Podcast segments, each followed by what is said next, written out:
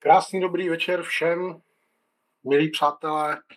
Vítám vás u dalšího pondělního dílu politické kecárny Ondřeje Šimíčka. Všichni vás srdečně zdravím, jsem moc rád, eh, že mi zachováváte přízeň a v prvé řadě bych vám chtěl hrozně moc poděkovat, že eh, moje kecárny posloucháte. Možná jste si mohli všimnout, že jsem v průběhu uh, minulého týdne nazdílel také uh, odkaz na webovou stránku politická kecárna.cz, kde uh, si můžete kecárny poslechnout ze záznamu, protože potom byla velká poptávka a zejména energetický speciál, který vlastně proběhl před 14 dny, tak byl velice žádaný, velice sledovaný. Já jsem v podstatě dost v šoku z toho, kolik Eh, kolik eh, lidí eh, kecárnu poslouchá a jsem tomu moc rád. Takže ještě jednou hezký večer. Zdravím Mirka Karl von Bahnhofa, který tyto speciály se mnou spolumoderuje a moc také zdravím Evu Pavlíkovou, která je jedním z našich dnešních vzácných hostů. Dnešní téma je digitalizace veřejné zprávy, já nemám rád ten pojem digitalizace, já vždycky říkám digitální transformace, pokud o tom mluvím v práci. A to bude uh, hlavní náplní dnešní kecárny. Věřím, že se nám to rozpovídá a rozkecá uh, tak, jak jsme zvyklí. Uh, první část toho večera, ještě počkáme, snad se nám připojí i další hosté, kteří jsou pozvaní. První část dnešní kecárny bude o tom, že si budeme povídat s pozvanými hosty, mezi nimiž byli také pan Zdeněk Zajíček, eh, na kterého čekáme, až se nám připojí, a Jakub Brejzek, tedy další lidé z oboru. A eh, Evě Pavlíkové bych chtěl nejdříve pogratulovat ke tříletému výročí její, eh, její aktivity Česko Digital. Mám z toho velkou radost a jsem rád, že je tady s námi. Evičko, hezký večer.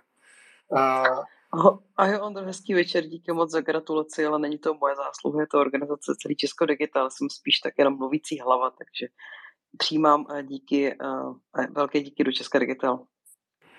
Super. Uh, pra, taková pravidla toho, jak kecárna funguje pro ty, kdo jsou zde. Poprvé můžete se hlásit o slovo tím, že mě požádáte, abyste mohli být mluvčí a já vám to samozřejmě schválím a poté se hlásíte o slovo tak, jak to teď udělal Mirek, takovou zvednutou pacičkou, která se spouští dole na liště, máte srdíčko s pluskem a úplně vpravo je taková packa, kterou se můžete přihlásit o slovo. Takže takhle to praktikujeme a takhle to funguje. Myslím si, že nám to funguje dobře, že všechny ty debaty a diskuze jsou kultivované, konstruktivní a informačně bohaté. Takže ještě jednou vás všechny vítám a e, dávám slovo Mirkovi, který se hlásí, protože určitě, určitě potřebuje něco důležitého říct. Čau, tak já vás tady taky vítám jako spoluhostitel, jak říkal Ondra, digitálů, uh, teda těch speciálů, ne digitálů. Uh, já jenom ještě doplním, že to nadšení, který byste slyšeli z Ondrova hlasu, když se nám díky obyčejný kecárně, kterou jsme tady měli, nebo kterou tady měl Ondra sám uh, minulý týden, pokud se Ondro nepletu, a kterou už jsme nahrávali, kterou Ondra chtěl jako dát na web, tak jaký bylo jako nadšení, když, když vlastně zjistil, že jako společně s tím záznamem stáhnul, stáhnul i záznam energetického speciálu, který jsme teda nenahrávali. A teď mezi náma ojťákama ponechme stranou, jak je možný, že ten Twitter ten záznam měl. Každopádně ten záznam tam najdete, určitě to sledujte a Uh, budu rád, když, když uh, budete tyhle ty speciály poslouchat, protože těch témat, který nás Ondru napadají, tak je hromada. A já tady dám jednu takovou zpětnou vazbu uh, sám na sebe, uh, kterou mi řekla kamarádka, která mě tady minule poslouchala. Já jsem tady minule souhlasil skoro s každým řečníkem, co něco řekl, tak uh, jsem si řekl, že tentokrát souhlasit nebudu.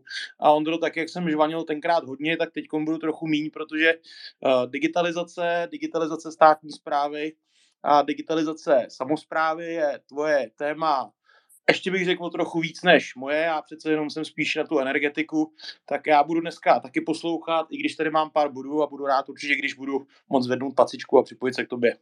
A Evo, vítej. A ještě řeknu jednu technickou na začátek, protože na to jsme taky narazili.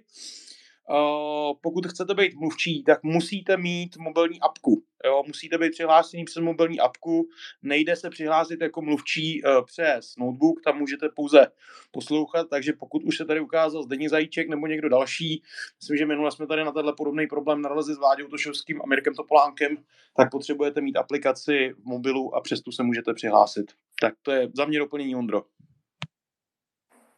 Super, díky moc za doplnění a hned předávám slovo Evě. Mám jenom jednu technickou. Chci se zeptat, jestli mě slyšíte dobře, protože mám AirPody Pro a většinou jsou blbě slyšet. Tak jestli se to dá, nebo si je mám případně vyměnit. Naprostá bomba, Evi. Lepší Skvělý, než já nebo Ondra. Tak skvělý, že se mnou aspoň jednou souhlasíš, tak uh, jestli jsem vyčerpala to souhlasný, tak uh, doufám, že to nebylo u sluchátek.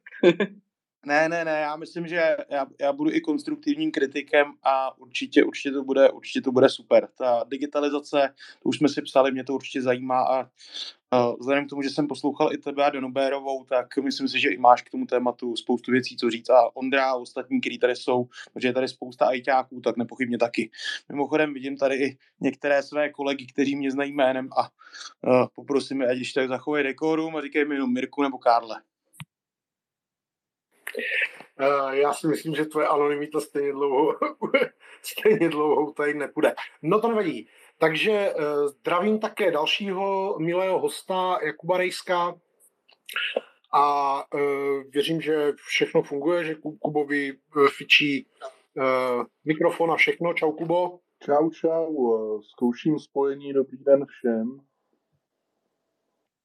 Slyšíme, Dobré, Dobré, já jsem byl připojený přes ten počítač klasický, tak jsem rychle šel na mobil, tak jsem rád, že jsem vyřešil záhadu chybějícího zapínání mikrofonu. Jo, to se tady občas, to se tady občas děje, někdy mi píšou lidé do, eh, do soukromých zpráv, proč, proč vlastně nemůžou mluvit, tak je to právě proto, že uh, tak je to právě proto, že to jde jenom na aplikaci a nikoli na mobil. Takže já bych to odstartoval eh, v podstatě takovou otázkou, budu směřovat na Evu, jestli by eh, mohla eh, říct, protože nejsem si jistý, zda všichni posluchači vědí, co to vlastně ona digitalizace ve veřejné správě je, co to znamená. Protože takové to budeme digitalizovat a budeme dělat digitalizaci, z toho se stal takový takový plakát, takový jako kliše, eh, které se používá už řadu let a ne každý si pod tím dokáže představit nějaký hmatatelný obsah. Já to vždycky přirovnávám k tomu, že eh, občan si představí pod digitalizací to, že má elektrickou, elektronickou občanku, anebo že může zaplatit odpady QR kódem, ale to je v podstatě jenom úplně úplně uh, tam jako marginální část toho, co to vlastně digitalizace znamená. Takže jestli bys to, Evi, mohla, prosím, nějak uh, uvést z toho hlediska, co to vlastně digitalizace veřejné zprávy je. Uh, Ondro, díky moc uh, za slovo. Jenom zkusím možná představit v krátkosti sebe, jestli to nevadí, uh, protože možná mě někteří neznají, anebo mě znají jenom z České digitala. Ta moje uh, životní dráha je trošku bohatší, tak jenom asi v pár větách. Um, poslední tři roky se věnuju jako spoluzakladatelka organizace Česko Digital a snažíme se pomáhat e, veřejné zprávy a neziskovým organizacím s digitalizací a inovací. Je nás v komunitě více než pět tisíc a jsme expertní dobrovolníci. To znamená, to, co děláme rádi v práci, tak děláme rádi ve svém volném čase. To znamená, přispíváme svoji expertízou. Předtím jsem měla možnost e, pracovat asi 15 let jako projektový manažer IT, um, i v biznesy, v biznesu, um, telekomunikace, retail, um, e-commerce a další obory, takže spíš tady budu i mluvit nejenom ze zkušenosti z České digital, i z mojí pracovní dráhy. A to, že dneska dělám neziskovou organizaci, tak eh, spíš eh, je to proto, že Česko Digital tou povahou, jak pomáhá ve veřejném prostoru, si zaslouží formu neziskové organizace, ale Jinak se snažíme tu organizaci budovat jako mm, organizaci, která si nezadá s komerčními firmami co pohledu efektivity lidí, kteří v nás dělají a tak. Tak to jenom asi pro zkratku a Mně se, Andro, ne, nevím, jestli mám úplně přesnou definici, ale hrozně se mi líbilo to, co si vlastně zmiňoval ohledně té digitální transformace, protože um, minulý týden, nevím, jestli někdo z vás byl na um, akci, která se jmenovala Civic Tech Open, kterou pořádal na DC OSF.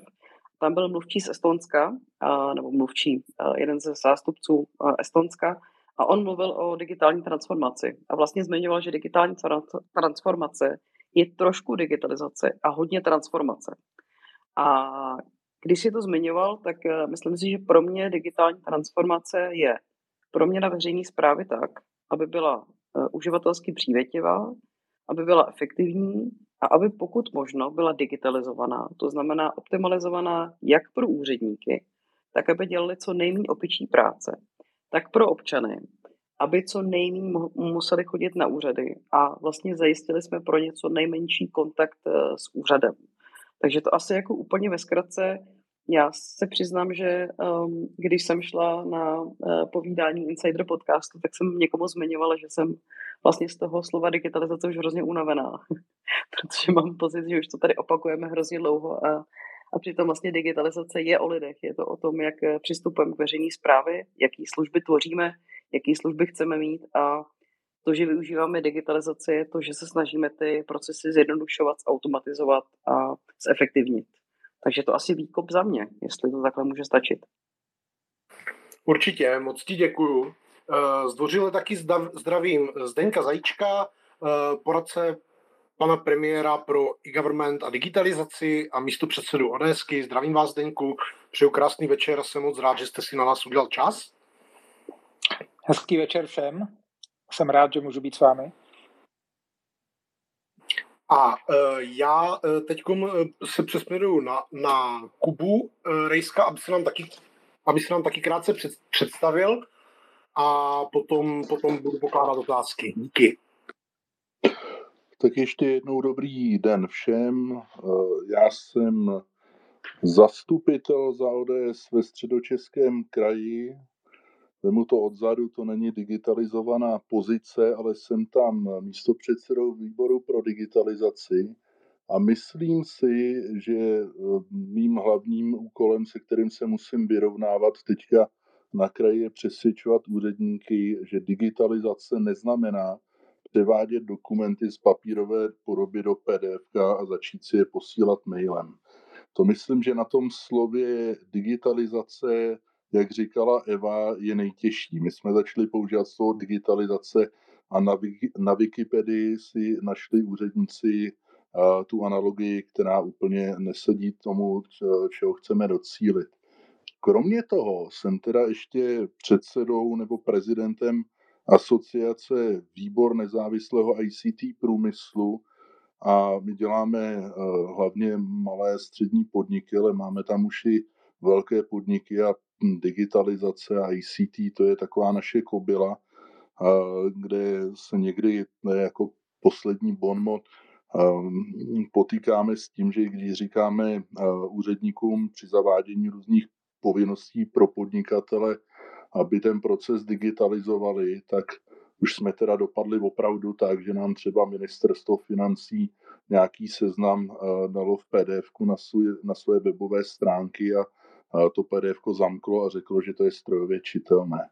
Tak tohle přesně bychom měli tou digitalizací státní zprávy jako nemyslet a udělat to úplně jinak. A je to, myslím, velká mise nás všech přesvědčit, že digitalizace je něco jiného, než si to dělat v pdf -ku. Super, díky moc za to. Já to je krásný můstek, já na to navážu tím, že uh, upřesním pojmy tak, jak jsem si to teda vyhledal, ne, není to možná úplně doslova, ale e, digitalizace je využití digitálních dat a jejich zpracování. Elektronizace je využití digitálních technologií ke zvyšování efektivity vnitřních procesů. A vlastně nástavba toho všeho, nebo ten cíl, k čemu bychom měli dojít a co vlastně chceme a co si já pod tím, čemu se říká digitalizace, představu, ten cíl je ta digitální transformace, o které už mluvila na začátku i Eva. Uh, jsem strašně moc rád, že za náma uh, zavítal uh, Zdeněk Zajíček.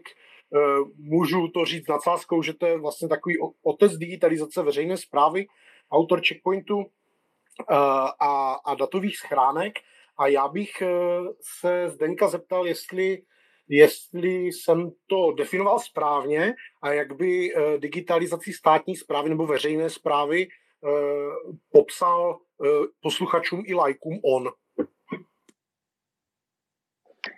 Tak ještě jednou dobrý večer i ode mě. Eh, já se trochu v tuhletu chvíli eh, zdráhám eh, se pouštět do definic.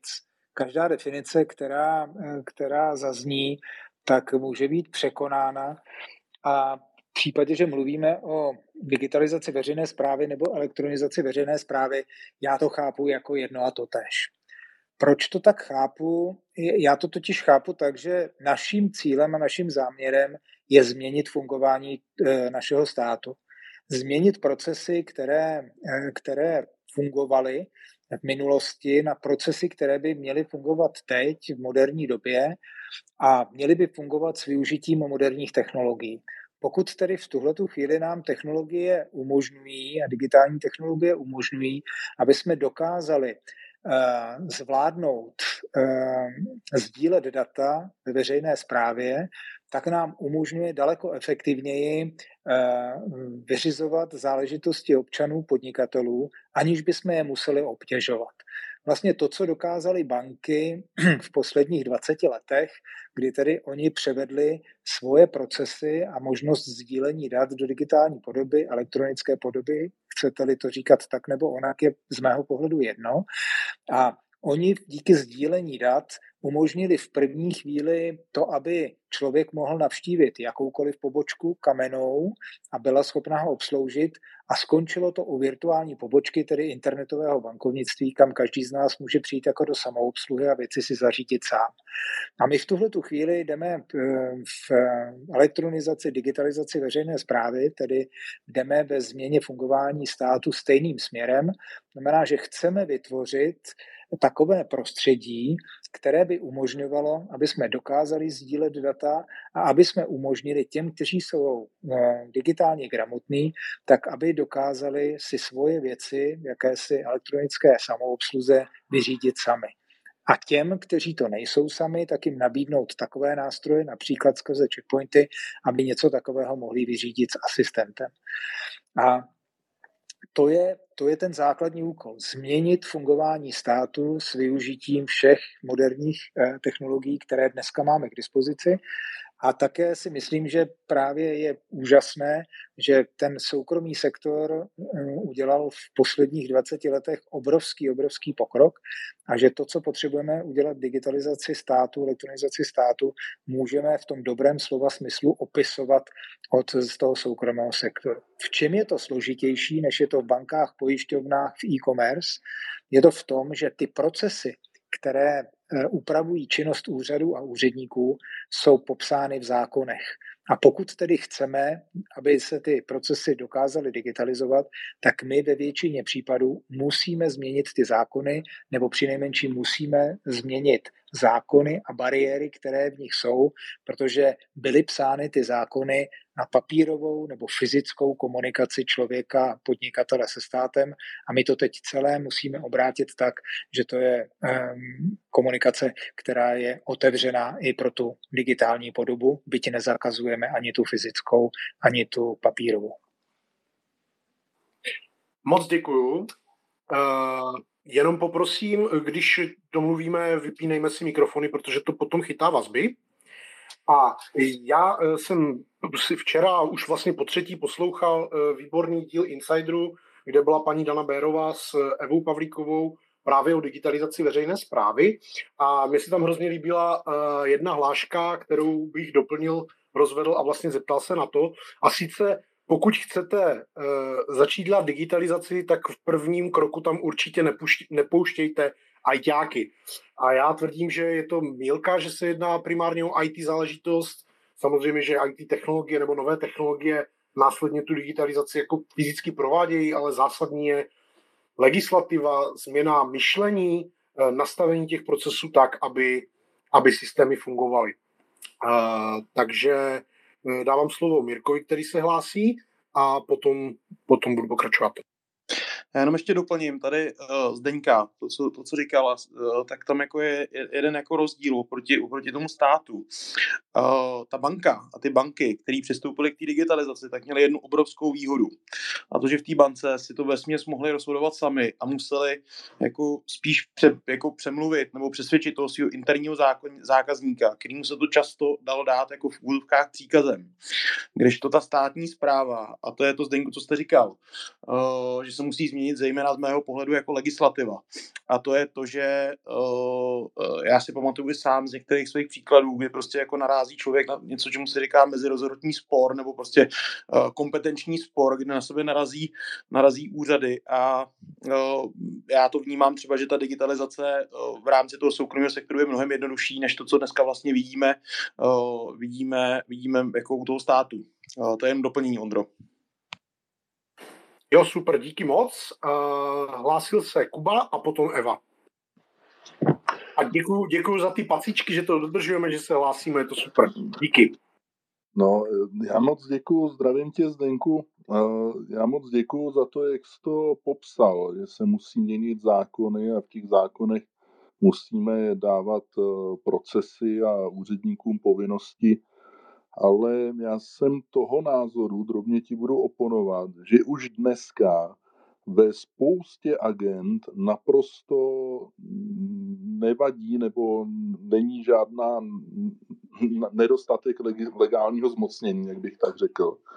A i těm úřadům by eh, komunikace tu s občany, eh, tu s podnikateli eh, šla mnohem líp a s menšími náklady ale stejně ten výkon ehm, různý, v podobě různých formulářů, sběru dát, ehm, komunikace je prostě tak mizerný, tak neautomatizovaný, tak vlastně ignorující běžně veřejně dostupné databáze, je kromě teda eh, toho, eh, že si musíme odpracovat tu legislativu, tak, eh, která nám chybí, tak jsem toho názoru, já to jako možná řeknu jako natvrdo, protože já nevím, jestli tady nesedí většina úředníků a začnou všichni pískat.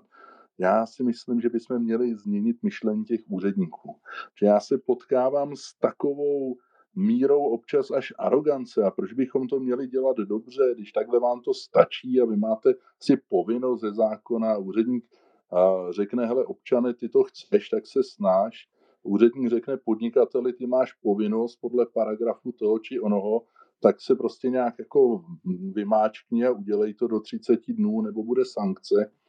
A to nám zákon nezmění. A tady já vidím jako úhelný kámen digitalizace české zprávy, že ta zpráva o ní vlastně nemá až tak úplně zájem. Jo. Moc děkuji za tuhle reakci. Eh, já budu dávat ta slova podle toho, jak jste se hlásili, takže se hlásila Eva a potom Zdeněk.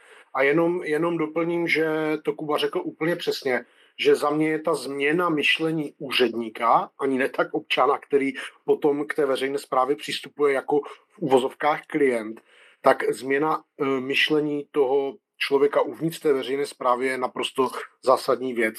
Setkávám se s tím v podstatě ve své, ve své praxi dnes a denně. Tak Evi? Já jsem právě na to chtěla navázat a vlastně se trošku vrátit, Ondro, k té tvojí otázce. Hlavně k tomu nepouštějme ajťáky. Já myslím, že i z mojí zkušenosti, ale vlastně i ze situace České digital trošku podkročím, ale ono je to stejný. Naše zkušenost z expertního dobrovolnictví a to, že um, v komunitě jsou, v České digital jsou často lidi, kteří jsou z IT světa, ale nejenom z IT světa, ale to, co je spojuje, že jsou, bych řekla, inovativní a jsou otevření změnám. Jo? A myslím si, že často i ve firmách je vidět, že tím driverem té změny nebo driverem nových technologií je prostě IT oddělení, protože lidi, kteří jsou v IT oborech, tak uh, jsou to často lidi, kteří jsou progresivnější, kteří vnímají uh, technologie a musí se naučit s nimi pracovat. A na druhé straně jsou tady neajťáci, často ty úředníci, o kterých mluvili Kuba, u kterých vlastně i my vnímáme, a jsou to něk- v některých případech i zástupci neziskových organizací, který jsou uh, méně přizpůsobiví, co se týká nových technologií, méně přizpůsobiví nebo méně zvyklí pracovat s novými informacemi. A to, co já tam jako vidím, je, že uh, je to otázka propojení těch dvou světů, jo? že to není tak, že nepouštějí ajťáky, ale využijeme tu jejich energii tak, že oni znají nové technologie a znají nové postupy a často chtějí pomoct a znají spoustu technologií, znají spoustu aplikací a vědí, co je potřeba využít, ale na druhé straně vidíme, že u těch úředníků a těch lidí, kteří ty technologie neznají, je vlastně obava a ten strach. To, co popsal jako Jakub. Jo. A musím říct, že i vlastně z naší zkušenosti, i když jsme tady skoro tři roky, tak eh, i když my třeba v těch krizích, ať to byl COVID nebo ať to byla Ukrajina, jsme znali technologie, například pro Stojíme za Ukrajinou portál, který jsme vytvořili během víkendu, kde pracovalo 150 dobrovolníků, během víkendu jsme dali dohromady web, tak i ve chvíli, kdy jsme se snažili oslovit třeba zástupce neziskových organizací, že jim chceme pomoct, že známe technologie, chceme jim pomoct, jak efektivně ten proces, tak vlastně i z jejich strany tam byla, jako byla obava, to přece není tak jednoduchý, to není přece tak rychlý a to je potřeba dělat složitější. A já si vlastně myslím, že je to otázka, jaký nejlepší dialog najít mezi těma lidma, kteří jsou rádi vyhledávají nové technologie a jsou náchylní k inovacím a mezi lidma, kteří jsou zvyklí dělat ty věci na dlouhou trať. Jo. Takže mně přijde, že to je otázka vždycky jako kompromisu a hledání té správné cesty, jak ty dva světy propojit a vzájemně hledat to pochopení, že oba světy chceme dosáhnout toho stejného, akorát každý máme jiný ten přístup. Eh, super, Evi, děkuji moc za doplnění. Já jenom eh, eviduju tady žádosti o, o slovo. Eh, já vás poprosím, uděláme to úplně stejně, jak to bylo při energetice, a sice, že na začátku budu vytěžovat naše hosty já s Mirkem a vás ostatní potom do, do debaty pustíme po nějakém čase. Jo, ať, ať, se nám to, ať se nám to nerozplizne. Takže, takže určitě ty žádosti si podržte, není to problém v pohodě, já vám slovo určitě všem dám, ale na začátku budeme povídat, máme připravené nějaké otázky a okruhy témat. Díky za pochopení. A hlásil se e, další v řadě e, Zdeněk, takže Zdeňku, prosím, můžete reagovat. Já, já v poslední době eh, se snažím provokovat v tomto směru a eh, snažím se říkat, že, eh, že tuhle tu chvíli bych hrozně moc rád samozřejmě změnil vnímání a chování úředníků a udělal z nich pro klientsky orientované osoby, ale zároveň si uvědomuji to, že to pro mnoho z nich je to zase z té podstaty výkonu té úřednické práci téměř nemožné. Protože my je s těmi zákony a pravidly, které jim ukládáme, tak eh, my je svazujeme a protože nechceme, aby svoji moc, kterou mají nad námi při výkonu té úřední činnosti zneužívali nebo na nás dokonce zaklekávali, tak my jim ty pravidla stvrdujeme nebo my tvrdší a tvrdší, přesnější a přesnější a tím je zároveň hrozně moc svazujeme. A Eh, tohle je, tohle je věc, která jde proti tomu, co od nich očekáváme a chceme, aby naopak byli stejně tak pro klientsky orientovaní, jako jsou třeba zástupci občanských združení, tedy neziskového sektoru, kteří jednají v zájmu svých členů nebo klientů, anebo jsou to také ti, kteří jednají o klienty eh, v komerční sféře, ať už jsou to pojišťovny, banky nebo právě e-shopy a další a další. Ty jsou totiž motivováni daleko víc, oni o toho klienta stojí, oni ho potřebují opečovat, oni chtějí, aby přišel znovu k ním do krámu nebo na jejich stránky, nebo se znovu přihlásil do jejich bankovnictví, nebo se znovu pojistil. A pro toho klienta, protože chtějí, aby jim zaplatil, anebo aby jim tedy zůstal členem, tak jsou schopni udělat eh, poměrně hodně. Ten, tenhle ten přímý vztah mezi klientem, jako tím, kdo čerpá tu službu, a tím, kdo poskytuje tu službu, je na tom úřadě silně omezen, protože ten úředník není závislý na tom, jestli k té přepážce, ať už je virtuální, anebo je, nebo je fyzická, jestli přijdou dva lidi denně si vyměnit řidičák nebo občanku, anebo jestli jich tam přijde 200 to je úplně jiný princip prostě fungování. A v tomhle tom najít motivaci pro toho člověka, aby ve vztahu k tomu klientovi byl střícnější, aby se mu snažil vyhovět a ještě ke všemu to bylo při omezení, který má z toho zákona, tak je poměrně hodně komplikované. A tak se snažím razit myšlenku, že by stálo za to, pokud chceme změnit stát, tak najít formu spolupráce mezi soukromým sektorem, ať už je ziskový nebo neziskový, a veřejnou zprávou, státem na tom, jak si podělit tu práci o vyřízení jeho záležitosti toho občana, tak aby na tom frontendu, jak se říká ajťácky, na tom rozhraní mezi tedy tou přepážkou a tím člověkem, tak mohla působit třeba nezisková organizace nebo mohl tam působit ten komerční subjekt a tam vzadu, což není vidět, tak tam ať klidně působí ten, a tak ať klidně působí ten, ten, ten úředník.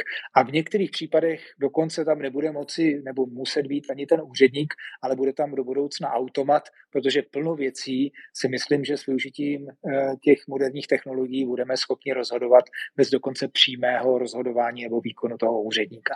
A tohle mi připadá jako zajímavý model, je to velmi netradiční a, a vím, že tím jdu trochu jako proti proudu a proti názorům toho, že teď je potřeba převychovat ty úředníky. A já vlastně říkám, pojďme se zamyslet nad tím, jestli je potřebujeme převychovávat, jestli vlastně neexistuje způsob, jak bychom spíš je mohli nechat dělat to, co umí a doplnit tu část e, otočenou k tomu klientovi, tak doplnit právě tím ziskovým a neziskovým sektorem. Eh, jestli to chápu správně, věřím, že jo, tak je to v podstatě na příkladu řidičáku třeba to, že samozřejmě stát si eviduje, stát si eviduje, hm, kdo ten řidičák má mít a jaký jsou podmínky k jeho vydání, ale to neznamená, že stát musí tisknout kartičky a vydávat ta opravení fyzicky a může to v podstatě místo něho dělat jiný subjekt. Jestli jsem to správně takhle pochopil. Já, já myslím, že klidně ať stát tiskne ty kartičky, ale to, že budu moct přijít třeba na pobočku pojišťovny nebo banky a tam požádat o výměnu toho řidičáku nebo o vydání řidičáku, tak to prostě budu moct klidně udělat na pobočce pojišťovny. Stejně tak, jako budu moci zaregistrovat auto na pobočce pojišťovny, ať už bude virtuální, anebo bude fyzická. A, a to je něco, co, co vlastně spojuju do jednoho okamžiku, mimo jiné u těch aut, to je zrovna dobrý příklad, protože já potřebuju k tomu, abych autem mohl jezdit, tak ho potřebuju zaregistrovat zaregistrovat a zároveň ho potřebuju povinně pojistit. A já říkám, pojďme to vymyslet tak, aby to byla jedna návštěva. Ať už jednoho portálu, jednoho okamžiku, kdy se pojistím a zaregistruju auto, anebo to bude fyzická návštěva, kde ta paní, která bude sedět za tou přepážkou, tak mi zaregistruje auták a zároveň mi ho také pojistí. Proč nemůžeme uvažovat takhle? Proč pořád žijeme v tom odděleném světě, že nejdřív musím na úřad a potom jdu do pojišťovny? Pojďme se zamyslet nad tím, jak to udělat společně a dohromady, proto aby klient byl spokojený. Eh, absolutně mi mluvíte z duše. Eh, předávám slovo Mirkovi a pak se hlásila Eva a potom Jakub v tomhle pořadí. Takže Mirek se chtěl asi něco zeptat nebo doplnit.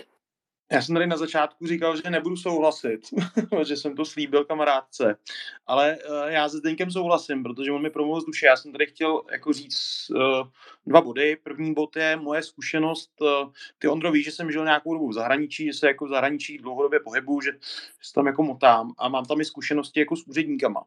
A uh, na západě, aspoň v těch zemích, ve kterých jsem měl šanci pobejvat nějakou další dobu, například v Holandsku, tak uh, jako tam existuje pro zákaznický přístup. Tam opravdu prostě ty politici dokázali nastavit ty pravidla prostě vůči těm úředníkům tak, že opravdu člověk se tam cítí uh, jako klient. Ať v té příjemné části, kdy prostě opravdu ten úředník je aktivní a snaží se vám aktivně pomoct vyřešit problém, registrace firmy, prostě, která je tam teda jednodušší, ale když narazíte na problémy, tak opravdu jsou aktivní. A tak i ty méně příjemný, kdy prostě jako jsou třeba jako aktivně schopní zjistit, jako že máte někde nějaký daňový nedoplatek nebo jste se někde nezaregistroval a slušně vás požádají, jak to prostě učiníte. A zde tady říkal pak druhý bod, proč já tady budu trošku jako malinko delší, Ondro, ale jako budu mlčet a předám, předám slovo potom, budete moc reagovat. Zdeněk tady narazil na velmi přísná pravidla, kdy my prostě sešněrováváme státní zprávu opravdu takovým detailem, že potom se nemůžeme prostě i v jakýchkoliv jiných částech prostě chybí jakákoliv invence a nastává pouhá obava. Jo, jedno z těch témat, který jsem vám říkal já, ke kterému se snad dostaneme, tak je zákon o zagrávání veřejných zakázek a proč v IT prostě jako nefunguje podle mě.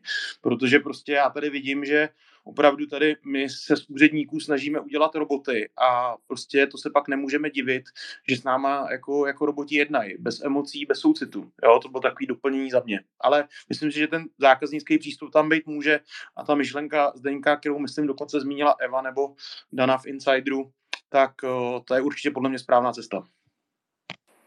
Super, takže Evi, prosím.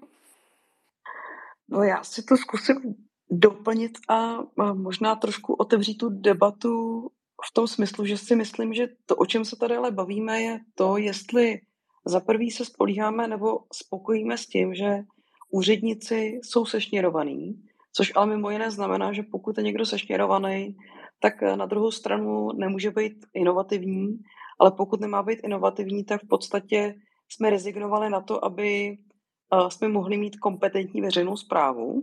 Samozřejmě to záleží na tom, jestli se bavíme o úředníkovi na přepážce, nebo bavíme se o řediteli odboru, nebo se bavíme o náměstkovi. Ale myslím si, že jako tahle míra, protože jsme si šněvali veřejnou zprávu, tak jsme rezignovali na to, aby byli inovativní, mi přijde hrozně krátkozraká. A druhá věc je, dovolím si doplnit, pojďme se podívat jako 10 let, 15 let zpátky do českých služeb. Jo. Já se přiznám, že si myslím, že jako české služby se rapidně lepšily, ale že to není o tom, jestli sedím na přepážce a jestli vyřizuju tři nebo 200 požadavků, ale je to o tom, jaký nastavím cíle pro toho úředníka nebo i pro toho prodavače. Jo. A když se třeba podíváme do Lidlu a nemusíme chodit ani na pojišťovnu, tak ve chvíli, kdy ten management té firmy umí dobře pracovat s tím jedincem na té přepážce a i ten jedinec na té přepážce ví, že je součástí většího celku a ví, že pokud bude zákazník, který tam přijde spokojený, zaplatí, odejde, vrátí se zpátky, tak možná i ten prodavač dostane nějaký bonus. Tak si myslím, že to je otázka té motivace těch uh, úředníků na té přepážce a že si myslím, že to je věc, která pro zákaznický přístup se podle mě dá velmi dobře naučit a velmi dobře se dá definovat podle cílů. A poslední asi věc je, pořád si myslím, že úředník je člověk, stejně jako jsme my. Úředník je mimo jiné i volič. A myslím si, že hodně málo lidí chce dělat opičí práci. A myslím si, že úředník, který je ve veřejné správě 20 let, tak chce na konci toho dne odejít s tím pocitem, že něčemu prospěl a že přinesla něco užitečného. A proto bych jako chtěla vlastně tady vložit, že si myslím, že tahle jako rezignace a bytí chápu, respektuju to, přijde mi hrozně krátko zraká a v době těch eh, přicházejících změn budoucnosti naší, tak si myslím, že potřebujeme tu jako veřejnou zprávu více flexibilní. A potřebujeme, aby ty lidi uměli líp samostatně přemýšlet, než eh, se spolehli na to, že se my zeštěrovali zákonama. Uh, děkuji moc za doplnění, Eví. A další hlásil se Kuba, takže poprosím ho taky o reakci a potom já bych se vydal na, na, na malinko jiné téma, ale ještě se hlasí zde takže normálně pokračujeme. Kubo, takže prosím. Jo, děkuji za slovo. Já se na to nechci dívat tak filozoficky, jako se na to dívala Eva a Zdeněk. Já se Zdeňkem naprosto souhlasím. Ty agendy, které úplně nutně nemusí dělat úředník, mají dělat prostředníci. To jsou krásné příklady, proč si nemůžu na STK rovnou udělat převod auta. Jo. Není k tomu žádný důvod. Mě může přijít značka poštou, když na tom STKčku nebudou. Občanský průkaz, to jsou všechno příklady dobré praxe ze zahraničí, tam je asi potřeba opravdu jenom upravit tu legislativu a udělat k tomu ty procesy a jsem tady v tom se Zdeňkem naprosto zajedno. Je tady ale spousta agent, které zůstávají skryté a který nejdou dělat přes prostředníky. A já bych měl taky jako krásný příklad, kde je to selhání té digitalizace státní zprávy. Já se omlouvám, pokud budu monotematický, ale vzhledem k tomu, že dělám v té výstavbě infrastruktury, tak to vezmu přes tuhle tu agendu. My se tady od roku 2015 nebo 2016 snažíme udělat digitalizovaný proces pro koordinaci staveb ve stádiu záměru. Ono to zní strašně učeně, je to jenom takový proces, kdy se sejdou investoři a řeknou, že v ulici, tamhle někde v Praze nebo v Brně nebo v Českém Brodě, když budou dělat totální rekonstrukci eh, sítí energetici, že se tam rovnou udělají plynaři a rovnou přijde VOčko a zrovna se tam strčí nějaký internet a pak se to zavře, udělá se nový povrch a nebude se do toho chodit. Tenhle stát nebyl schopný tento proces koordinace připravit, ačkoliv na něj dostal eh, financování, ačkoliv na to byli dedikovaní lidi, prostě stále to není hotové. A tady jako mluvme o tom eh, krásném, značném ale nejsme schopni dotahovat jednoduché procesy do konce. A tady já spatřuju opravdu nedostatečnou v tom vedení eh, toho úředníka. Ačkoliv i ten by byl rád, kdyby to mohl dodělat a mohl si říct, to jsem ale šikovný kluk, že jsem to dokázal. Jo. Není to jenom o motivaci, je to taky o tom vedení. A ty si tam řekl jednu krásnou e, větu, jenom upravit legislativu. A není tohle hlavně ten největší kámen úrazu? Upravit tu legislativu tak, aby dávala smysl a aby v podstatě ty věci, o kterých si povídáme, přinesla? Já si ale nemyslím, že na všechno musíme mít zákon. Prostě ta, to legální zmocnění něco upravovat, to ministerstvo, ten úřad nebo cokoliv jiného má ve svém střechovém zákoně a ne, nepotřebujeme na všechno dělat nějakou úpravu, která to nařídí. Prostě nic nebrání tomu či onomu úřadu dělat tu věc lépe, nepotřebuje na to zákon. Někdy ano, samozřejmě, to jsou ty klíčové věci kolem registrů, to má zde něk naprostou pravdu ale proč by například koordinace staveb na nějakém serveru provozovaná třeba ministerstvem pro místní rozvoj nebo telekomunikační úřad, když sbírá data, proč je sbírá v tabulkách CSV, to jsou všechno věci, které můžete zlepšit hned a nepotřebujete k tomu zákonodárce. Uh, super, já si myslím to samé, co ty, takže, takže za tohle doplnění děkuju a dávám slovo Zdeňkovi, který se hlásil. Já souhlasím s tím, že některé věci můžeme změnit bez toho, bez toho, aniž by se legislativa změnila. Eh, zároveň bych chtěl připomenout, že se nám podařilo v minulém volebním období eh, prosadit zákon o právu na digitální služby, který ty základní principy toho, jak by veřejná zpráva měla fungovat pro klientsky, tedy tak, aby občana podnikatele neobtěžovala, přijali. My ten základní univerzální zákon, který pokud se to podaří tedy eh, k prvnímu druhý 2025 celé dotáhnout do konce, tak budeme využívat proto, aby my, kteří jsme digitálně gramotní, tak aby jsme nebyli už obtěžováni státem, například tím, že data, která už jsme mu jednou poskytli, tak nebudeme poskytovat po druhé a že si je musí stáhnout sám a pokud mu v tom, nedej bože, nějaký zákon bude bránit, tak my máme možnost dát souhlas k tomu, aby si ty údaje ten úřad stáhnul. To znamená, i kdyby existoval nějaký zákon, který by neumožňoval jednomu úřadu si získat od druhého úřadu informace, údaje o mně, o mých věcech, o mých záležitostech, tak já mu k tomu můžu dát ve své žádosti, kterou, kterou oslovím, tak, tak, tak vlastně překonám tuhle tu legislativní bariéru. A to jsou věci, které se nám podařilo prosadit, jsme na dobré cestě, musíme ty nástroje začít, začít využívat a jak já říkám, jsou věci, které zase na druhou stranu konzervativní musí být a budou z principu. Já jsem právník a, a vím, co si, vím, vím, co si zase na druhou stranu potřebujeme zafixovat právě proto, aby ta moc úřednická neužita nebyla. Takže v některých případech ty přísné podmínky pro výkon té agendy nebo té činnosti potřebujeme dát. A, e, vůbec, a jenom jsem chtěl na to, co říkala Eva, si, že, že, že, že by to nevzdávala.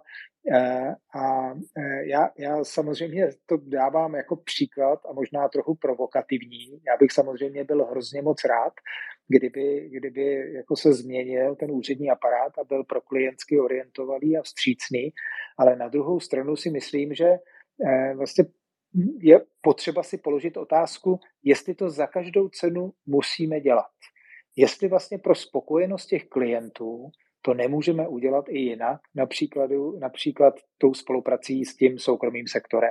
A to je podle mě legitimní otázka, kterou si máme klást. A tam, kde existuje možnost takové spolupráce, tak tam to máme udělat. Já vždycky dávám příklad té bankovní identity, kterou jsme také prosadili, že, že to je příklad krásné spolupráce soukromého a veřejného sektoru, protože to, co dávno banky vytvořily sami pro sebe, aby mohli na dálku jejich klienti přistupovat do internetového bankovnictví, tak my jsme legislativně prohlásili za dost dobré proto, aby se stejným způsobem vůči státu dokázal identifikovat občan.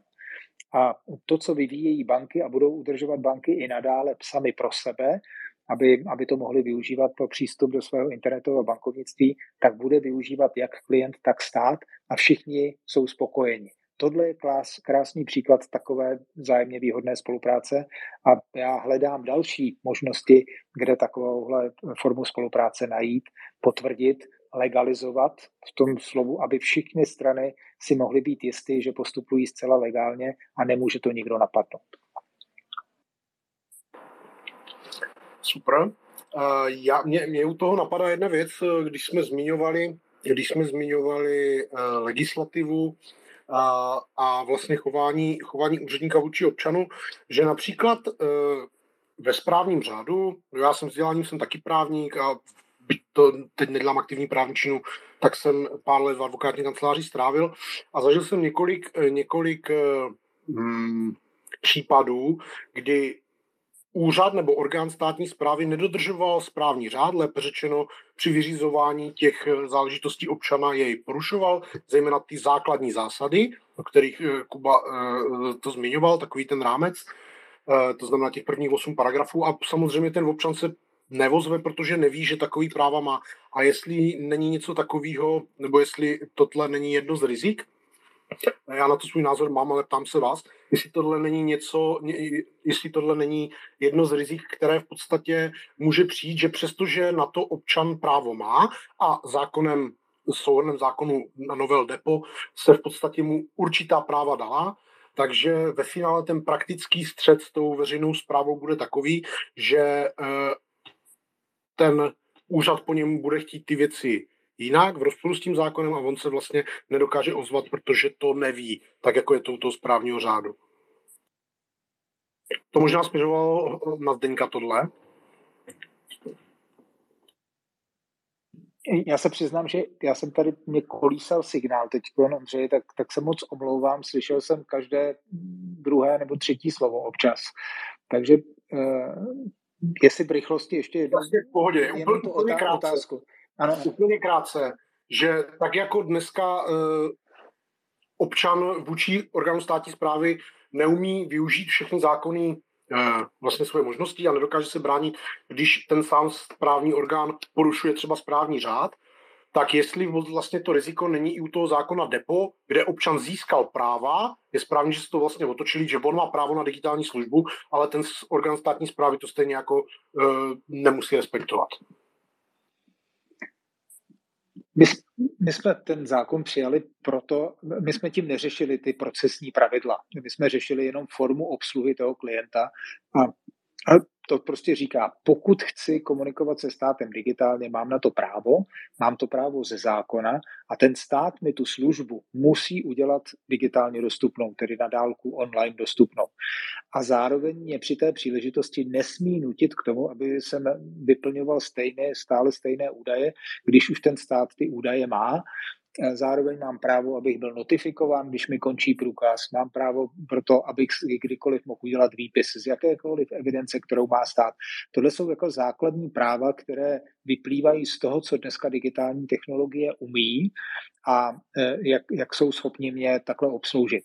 Vůbec s tím zákonem jsme nemohli jít a nešli jsme do toho, jestli člověk má nebo nemá rozumět správnímu řádu, občanskému soudnímu řádu a dalším věcem to bychom nedokázali do těch 15 paragrafů takhle jednoduše, takhle jednoduše vtěsnat.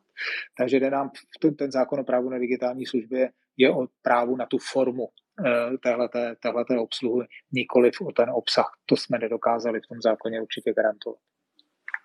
Eh, tomu rozumím. Já bych se rozkecával ještě dál, ale budu, budu to směřovat, nebo budu se snažit tu debatu kousek posunout. Mírku velmi krátce a já potom přejdu ještě na věc, kterou jsem se chtěl zeptat a to téma bude trošičku, trošičku vedle toho, o čem jsme se bavili.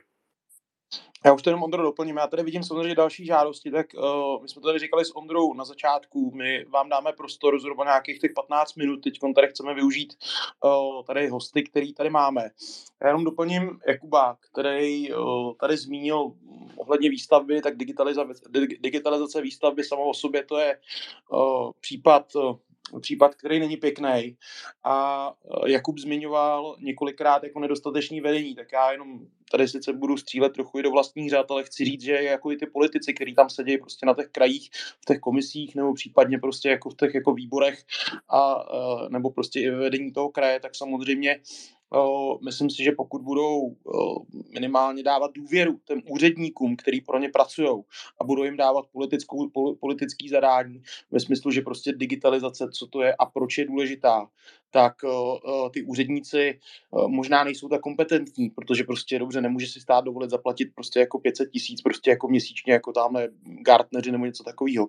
Ale pokud těm lidem, ty, ty politici, nebudou šlapat jenom na krk, ale vytvoří jim kvalitní prostředí pro práci, tak i v té státní správě, co já měl šanci se potkat, například zde někdy zmiňoval uh, Soniu, tak uh, pan Kuchař prostě jako z ministerstva vnitra, jsou velmi kompetentní lidi, kteří jako když dostanou prostor, tak uh, umějí odvíst jako dobrou práci. Tak neříkejme, že jenom zase, že to je o těch úřadech. Já myslím, že jeden z důležitých problémů, který je tady, tak v politice obecně je velmi málo lidí na politicky exponovaných místech, kteří vědí, proč a co by digitalizace vůbec měla znamenat. A tím jsem se možná vrátil na začátek, Ondro, ale předávám ti zase zpátky slovo.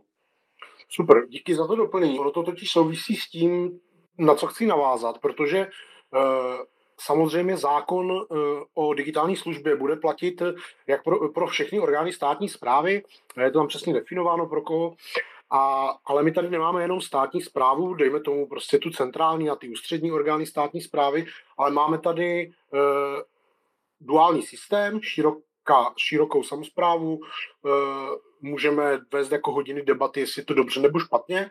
A e, já jsem, já jsem byl oslovený, abych, abych, abych napsal článek o digitalizaci a komunálních volbách. A tam jsem to rozepsal do čísel že eh, často se tu mluví o Dánsku a Estonsku a ti mají dohromady jako pod 100 obcí, kdežto my máme 6258 obcí, 14 krajů a všechny tyto vlastně orgány, eh, všechny tyto eh, orgány veřejné zprávy nebo všechny tyto instituce jsou orgány veřejné zprávy a mají ty povinnosti a budou muset digitalizovat. A já z vlastní zkušeností, protože zejména obce s působností patří mezi uh, mý klienty, tak jako se setkávám s tím, že ty komunální politiky jako nezajímá, pokud to není pokud to není kanál, veřejné osvětlení a dětský hřiště, tak je mu to vlastně jedno a investice do digitalizace úřadu je uh, pod jejich rozlišovací schopnost ve smysl. Já používám tu okřídlenou větu, kterou mě jednou jeden pan starosta jako odrovnal, když mi řekl, že e, nemůžou mít chyby v registru smluv, protože Maruška má na to sešit.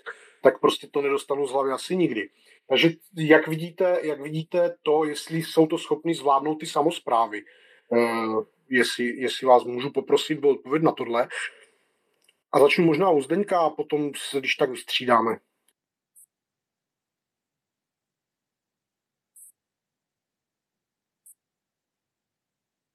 Tak Zdeněk má možná problémy, tak asi teda dalšího z politiky požádáme Kubu. Když uh, já s váma souhlasím, uh, dodal bych jenom nějaké příklady. Prostě to vedení uh, těch jednotlivých úřadů, když neprosazuje změnu těch procesů, který by šli digitalizovat i třeba s jenom malým úsilím, a nic jim v tom nebrání, tak ten úředník eh, ze spoda to málo kdy zvedne a začne dělat, pardon, začne, dělat sám, od, uh, začne dělat sám od sebe. Uh, ale já bych to mm, jako úplně neexploatoval jenom na ty ústřední orgány, pak jako jdeme uh, k těm obcím, podívám se tady k nám do Malé vsi v Čes, u Českého Brodu, Tady není moc důvod eh, cokoliv digitalizovat, ale připojovat se k digitalizovaným agendám a není tady problém, protože jsou to lidé učenliví. Když jdeme do Brodu, tak eh, tam se zase nedaří eh, udělat jakoukoliv elektronizaci nad rámec toho, toho, co je povinné. Když tady během covidu lidi se museli objednávat eh, pro výkon přenesené působnosti státní zprávy, tak eh, místo objednávacích systémů a poměrně jako logického eh, řešení přes nějakou jednoduchou webovou aplikaci tady chodila banda městských strážníků a tlačila lidi někam jako pendrekama, bylo to extrémně nepříjemné. Tohle jako ze spoda fakt udělat nejde, to, to máte pravdu, souhlasím. Uh, Díky moc za reakci. Takhle nějak jsem to myslel, že a, a Evička se přihlásila, stejně jsem jí chtěl dát slovo. Takže, takže prosím, Evi, jestli tomu můžeš těm samozprávám něco. Určitě. Uh, mně přijde, že u těch samozpráv, uh, že bychom měli být nadějnější v tom, že vlastně politici v rámci samozprávy úředníci mají blíž k těm občanům. To znamená, že by vlastně jako měli vnímat blíž toho zákazníka na konci. Na druhou stranu, třeba moje zkušenost, žiju v Praze, je, že si myslím, že obecně ta interakce s tím městem, nebo aspoň z mojí zkušenosti, je ještě daleko menší. Jo. To znamená, že i ta digitalizace, mám pocit, že tam není tak ta velká společenská poptávka.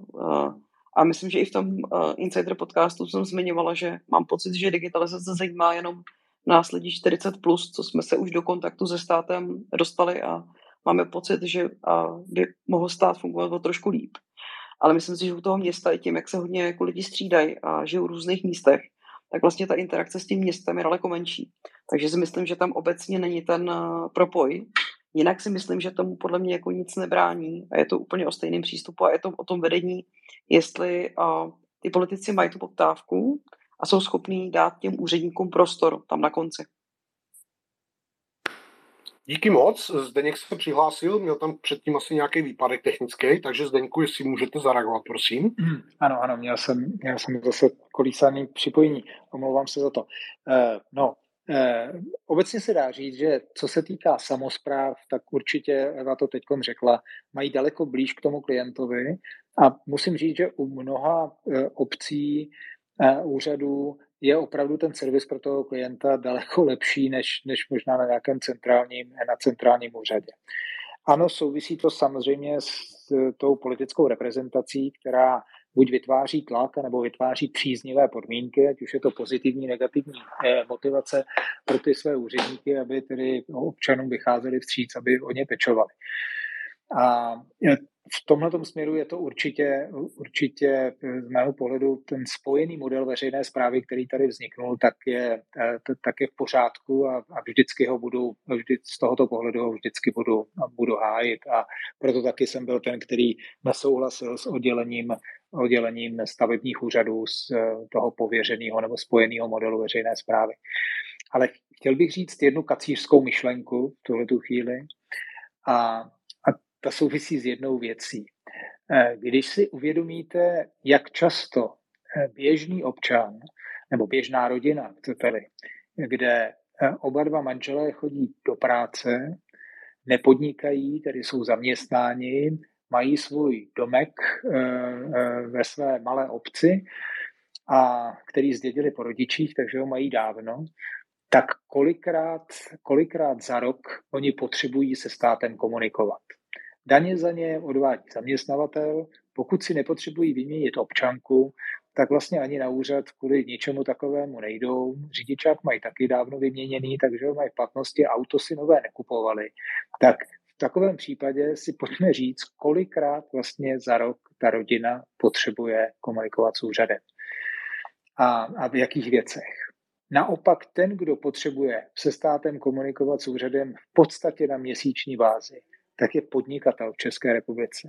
A já v tuhle chvíli říkám, že jestli by někdo potřeboval opravdu pocítit změnu ve fungování státu k němu a jeho vůči státu, nebo obecně veřejné správě, tak jsou podnikatele. To je obrovský dluh, který tady máme, protože skutečně množství regulací, povinností, které se podnikatelům ukládají a z toho vyplývající administrativy a komunikace s úřady je nepoměrně větší, ale opravdu dramaticky větší, než je to pro běžného občana.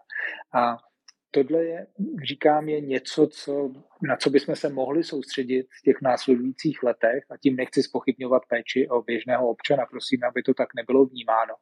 Ale daleko větší jak si ten, ten dluh já v tuhle chvíli vnímám ve vztahu k podnikatelům Obzvláště, když pro každý druh podnikání je rozsah těch povinností administrativních úkonů rozdílný. Ano, daně platíme všichni, kontrolní hlášení posíláme všichni, ale potom je úplně jiné podmínky toho, co musí splnit například provozovatel sítě elektronických komunikací, co všechno musí hlásit, administrovat. Úplně jinak je to u taxikáře, úplně jinak je to u sádrokartonáře, elektrikáře, anebo nakonec učitele zpěvu. Prostě jsou to úplně rozdílné věci a po každý to je jiný rozsah povinností. V tom je nepořádek, v tom ne, jsme neudělali moc za posledních 20-30 let. Moc děkuji za doplnění. Eh, blíží se nám desátá hodina, v 10 pustím všechny žádosti a můžete se ptát našich hostů. A teď v rychlosti poprosím Jakuba, eh, Mirka a Evičku postupně, tak jak jsem řekl. Zdeňku, moc děkuji za to, že jsi to řekl. Já to tady mám v, v poznámkách, že musím zmínit tu obrovskou zátěž, kterou podnikatelé, a nejenom v sektoru elektronických komunikací, ale i v dalších, to, je, to nemá cenu taxativně vyjmenovávat. Někdy je to horší, u některých je to třeba méně špatné, ale ta míra administrativní zátěže, se kterou se musí vypořádávat, naprosto jednoznačně vede k odporu k rozvoji jejich podnikání. Čím budou větší, tím víc budou administrativní zátěže muset zvládat a mně se to nechce, tak já nebudu expandovat. Máme v Evropě nějakou analogii ke Google nebo Apple, pochází nějaká takováhle významná globální společnost z Evropy? No, nepochází. Já teda nechci říct, že ve Spojených státech nejsou byrokratické překážky, ale to, jak jsme se sešněrovali pro podnikání a něco, co je kořením ekonomiky tady v Evropě a v Evropské unii, je potřeba mírnit a opravdu důsledně se dívat na digitalizaci jako na příležitost, to nejnutnější administrativní ty nejnutnější administrativní procesy si opravdu automatizovat. A jde to a na každém příkladu, který mi řeknete, který znám, vám vyjmenuju překvapivé množství agent, který jde udělat počítačem. Nepotřebují k tomu interakci zaměstnance a úředníka. Můžeme si v klidu velkou část těch věcí prostě odpustit a věnovat se meritu toho podnikání, vydělávání peněz, zlepšování zlepšování služeb pro zákazníky, zlepšování pro produktů jako takových. Tohle je obrovská pravda, co řekl Zdeněk. Děkuji moc. Eh, takže Mirku, v rychlosti, pak Eva a už se budeme věnovat eh, všem, kdo si požádali o slovo dále. Díky, no, já to asi doplním, doplním Zdeňka Jakuba, uh, protože my jsme se vlastně dostali zase zpátky, zpátky k tomu, uh, co jsme tady Ondro zmiňovali na začátku. A to je to, že digitalizace podle mě prostě není jenom ten frontend. Protože Zdeněk naprosto správně říkal, že ten jako běžný člověk tak jako nepotřebuje s tím úřadem komunikovat až tak často a když už potřebuje, tak uh, to nějakým způsobem zvládne. Uh, nicméně já jako digitalizaci a velký dluh, který tady dneska jako obecně v našem státu, ať vůči prostě jako samozprávě nebo státní správě vnímám, tak je backend. Prostě digitalizace není jenom o frontendu, ale je to o tom, že ten stát prostě nebude ve spoustě věcí obtěžovat a to, co říkal Kuba, je pravda. Eh, je to prostě o, ale i o nějaký optimalizaci procesu a dalších věcí, ale jako zejména jako dokázat digitalizovat to, že ty, uh, ta státní zpráva na pozadí prostě bude spoustu věcí si schopná připravit, předpřipravit sama a jako mě jako, jako podnikatele prostě fakt neobtěžovat. Uh, já jsem jednatelem, furt do dneška ještě jako v Holandsku a musím říct, že teda Holandsko pro podnikatele je jako relativně příjemná země, dá se tam spousta věcí vyřídit jako, jako operativně a nepotřebuji k tomu udržovat obrovský jako administrativní ensemble. To je za mě. Takže díky moc. Eh, Evi, prosím, ty se ještě hlásila a už budu postupně dávat slovo i dalším mluvčím, kteří se přihlásili a všechny vás srdečně zdravím. To díky za slovo ve zkratce. Eh, určitě co do počtu interakcí rozhodně eh, stojí za to posílit komunikaci vůči podnikatelům. Já bych tady ale ráda zmínila dvě oblasti, které jsou si myslím ne možná do co po, počtu interakce, ale do pohled, od, do dopadu na společnost jako důležitou oblast k řešení, to jsou sociální služby, to znamená agendy Ministerstva práce a sociální věcí eh, s přibývající nebo s přibývající krizí a i se výhledem na energetickou chodobu a s potřebou uh, více ošetřit sociálně citlivé skupiny, si myslím, že to je jedna agenda, u který můžeme nejenom výrazně postílit důvěru ve stát, ale nahledat i velké úspory, například úřad práce. A druhá oblast je si myslím, že eh, i téma zdravotnictví. Myslím si, že to je zase jako velmi důležitá služba pro občany, kde můžeme najít spousta prostoru, kde eh, lidi můžeme i, i učit nejenom digitalizaci interakci, ale třeba prevenci zdraví. Takže to jsou asi dvě oblasti, které bych ráda doplnila. Díky. Skvělý, díky moc za doplnění. Já bych tak nějak, je desátá hodina, uzavřel tu naši první část povídací a dal slovo v podstatě všem, takže hlaste se o slovo, jenom eh, řeknu, že mluvčích může být maximálně deset, takže kdo nemluví, tak ať se prosím odhlásí, výjima našich hostů a mluví ten, komu dám slovo. To je taková zásada, je to můj prostor, takže to musím trošku moderovat, ať se nám to nerozhádá. A zdravím srdečně Michala Bláhu, že se hlásil jako první a dávám slovo. Dobrý večer, Michale. Já jenom ještě doplním, Ondro, prosím, ty, co nemluvíte, tak se prosím slumte, ono občas bývá echo. Jo, promiň Michale, promiň Ondro. V pohodě, díky, doufám, že mě slyšíte. Eh, díky moc za zajímavou diskuzi. Já než, ani ne tak otázku bych eh, strašně rád doplnil dvě maličkosti. Jednu u Zdeňka Zajíčka, on to určitě ví, akorát řekněme v tom, eh, když zkratkovitě nebo stručně vysvětloval zákon o právu na digitální službu, tak to, to, to, to je, mimochodem je to jeden z nejlepších zákonů, který za poslední dobu vzniknul. Když vznikal, já jsem měl možnost u toho trošinku být, tak jsme mu říkávali digitální ústava, ale to, co je na tom zákonu úžasné, že on má vliv nejenom jakoby na ty digitální schopnosti a digitální interakci člověka eh, se státem nebo firmy se státem, ale i na reálnou interakci v reálném životě. Eh, typický příklad, co ten zákon říká, je, že pokud o vás eh, stát nějaké informace ví ve svých vlastních databázích, tak je po vás nesmí požadovat. Což má dopad třeba do reálného života v tom, že když vás zastaví policie, tak jakmile prokážete svou totožnost třeba občanským průkazem, tak policista nemá právo po vás požadovat řidičský průkaz, protože to je informace, kterou se může dohledat ve svých vlastních registrech. A to, a to je úžasné. To, a tak podobným způsobem se tenhle zákon eh, do reálných situací v reálném životě eh, vlastně protíná a objevuje na spoustě místech. Eh, v tom je ten zákon úžasný a perfektní.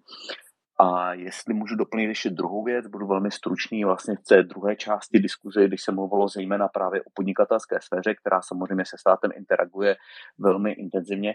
To, co státu chybí, a tam, eh, tam eh, to, co eh, je velkou příležitostí pro změnu a vlastně i velká příležitost pro hospodářskou komoru a další organizace lobbyingové, je přesvědčit stát o tom, že by měl nejenom spolupracovat se soukromou sférou ve smyslu, že soukromá sféra za stát může některé věci dělat, nebo s ním spolupracovat, typicky Bank ID, ale také, že je možné eh, a velmi účelné se se soukromou sférou eh, propojit tak, aby úkony, které stát dělá, eh, informace, které vyžaduje po svých klientech, po občanech, nebo po firmách, tak si mohl automaticky sbírat s firem. Eh, Eva to zmínila, úřady práce, sociální oblasti. Dneska, když žádáte o příspěvek sociální oblasti, ten občan musí dokladovat neuvěřitelné množství eh, informací, velmi podrobných, musí si je žádat od bank, od dodavatelů elektřiny, plynu a dalších věcí. Všechny tyhle ty informace v okamžiku, kdyby bylo možné a stát byl ochoten se propojit s bankami, propojit s eh, energetickými společnostmi a dalšími a získat od nich data od toho daného klienta, tak množství byrokracie, která je kladena na toho eh, klienta, je minimální a vlastně celý ten proces jde velmi snadno automatizovat a velmi snadno elektronizovat, aniž je potřeba nosit tuny papíru na pobočky. Tak jenom tyhle ty dvě drobnosti jsem chtěl doplnit a díky za skvělou diskuzi. Super, moc děkuji. Eh, další se hlásil Ondra Dostal a potom Radim. A hlaste se prosím o slovo tou zvednutou pacičkou. Budu moc rád, když se do diskuze zapojí co nejvíc lidí. a díky, že tu jste. Ondro, čau, dobrý večer, zdravím vás. Taky vás zdravím, ahoj, čau. Eh, díky za slovo a díky za skvělou debatu. Já tam mám jednu poznámku z hlediska motivací, že velká část toho, co dělá stát, není klientská služba, ale výkon eh, moci. Eh, je to hezky vidět na autech, kde když se si člověk doveze auto nový z Německa, tak nepotřebuje dovozovou STK, dovozový STK, aby to jezdilo. Jo, to je něco, co po něm ten stát chce Eh, takže tady mluvit o tom občanovi jako o klientovi, který něco poptává, je svým způsobem nemístné. On je k tomu nucen tím státem. A jako první krok by měl být eh, udělat, jako, ale to je mimo digitalizaci, udělat revizi všech těch agent, jestli jsou opravdu nezbytné. Já myslím si, že v krizi by se tím dali ušetřit eh, spousty peněz jak na straně toho státu, tak na straně jakoby nákladů, nákladů občanů. Spíš než se snažit jako automaticky digitalizovat věci, které by se vlastně nemuseli vůbec dělat. Ale když už se dělají, Eh, tak padlo tady eh, v té dlouhé debatě, eh, že je potřeba legislativa. Já jsem přesvědčený, že to tak úplně není. Že zákon v podstatě může být technologicky neutrální a i relativně starý správní řád nijak nebrání státu, aby to, co se dřív dělalo v papírech, dělal, se dělalo na počítači a o zdravotnické legislativě to platí úplně, úplně stejně. Je to jenom věc manažerské ochoty lidí, kteří ty rezorty nebo třeba i ty odbory zdravotnictví na krajích eh, řídí, eh, tak aby prostě jako tuto praxi převzali. A eh, samozřejmě skvělé, eh, že na to máme eh, předpis, který dává občanům eh, tak ty digitální práva, ale myslím si, že vymáhací mechanismus předtím i nyní už tady máme, jmenuje se veřejný ochránce práv a mělo by to fungovat tak, že pokud stát někde vystavil nějakou bariéru, která to činí byrokraticky těžkým a člověk si postěžuje k tomu ombudsmanovi, ten ombudsman upomene tu, tu, tu danou instituci, aby s tím něco dělala, tak to je nástroj, který už máme, který nemusíme vytvářet.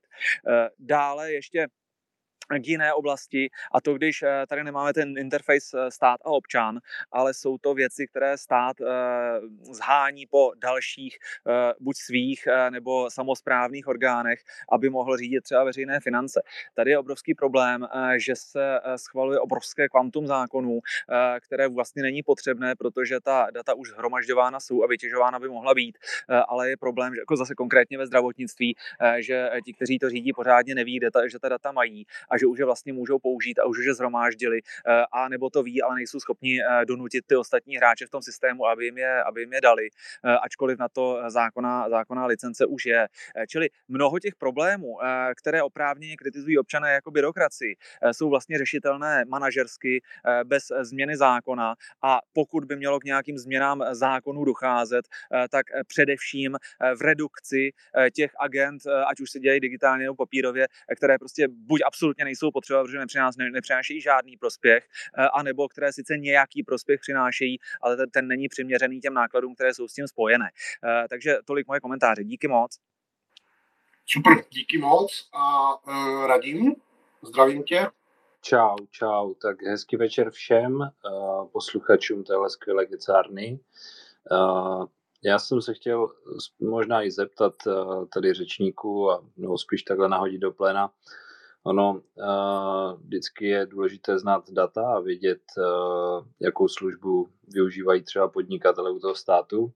A já se už marně rok pídím po tom, jestli vůbec stát jako ví, které ty úkony chce po něm podnikatel, firma a tak dále nejčastěji, protože podle mě to jsou přesně uh, ty služby, které by za mě asi stát měl co nejrychleji digitalizovat, protože když se to jakoby opakuje pravidelně, tak eh, samozřejmě eh, je potom nějaká poptávka a mm, takhle by to měla si těm eh, podnikatelům ulehčit a mě zajímá, jestli se tím třeba někdo nezabýval, jestli, jestli tohle existuje, nebo stát, který chce po všech všelijaké různé statistiky a vyplňovačky dotazníků a tak dále, tak vlastně ani neví sám, co by měl digitalizovat. Tak pokud někdo ví, tak kdyby mě mohl nasměrovat, tak bych byl moc rád a pokud to neexistuje, tak je to třeba výzva pro nějakou organizací, které se zabývají digitalizací. Děkuju.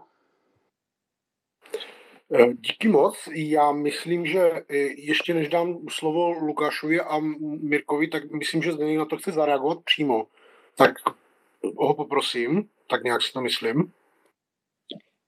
Eh, nevím, jestli jsem Radimovi úplně dobře rozuměl, ale tuhle tu chvíli v souvislosti s přijetím zákona o právu na digitální služby jsme stanovili povinnost, že se musí vytvořit katalog služeb veřejné zprávy, což je přehled všech těch úkonů, které z dnešních zákonů vyplývají, eh, které musí občan dělat nebo může dělat občan vůči státu, respektive obráceně, které dělá stát vůči občanovi eh, nebo podnikateli.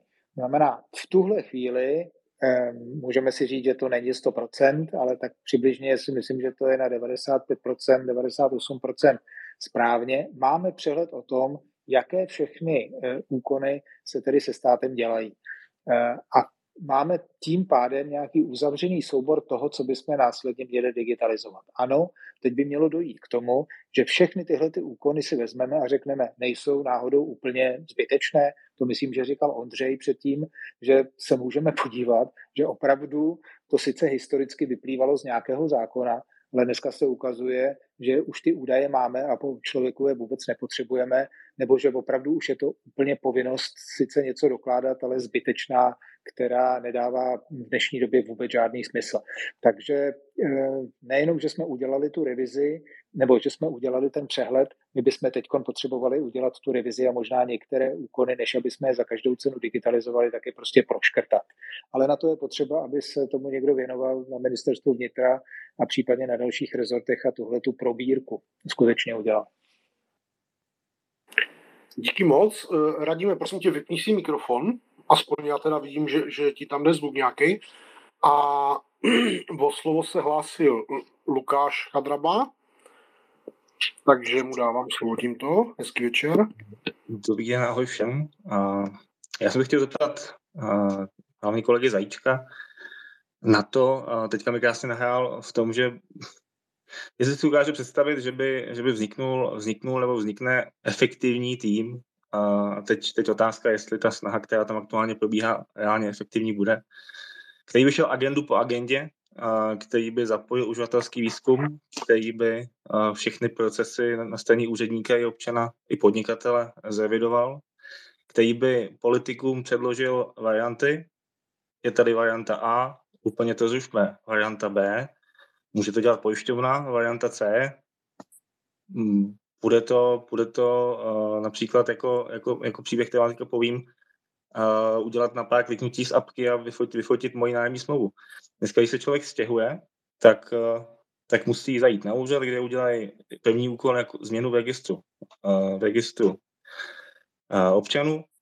A potom se vámi se píšou žádost o občanku. Uh, vy tady nějakých N týdnů musíte nosit uh, ustřihlou občanku s papírkem, a pak si pro tu občanku musíte dojít. A když jste podnikatel, musíte, musíte ještě řešit změnu sídla podnikání.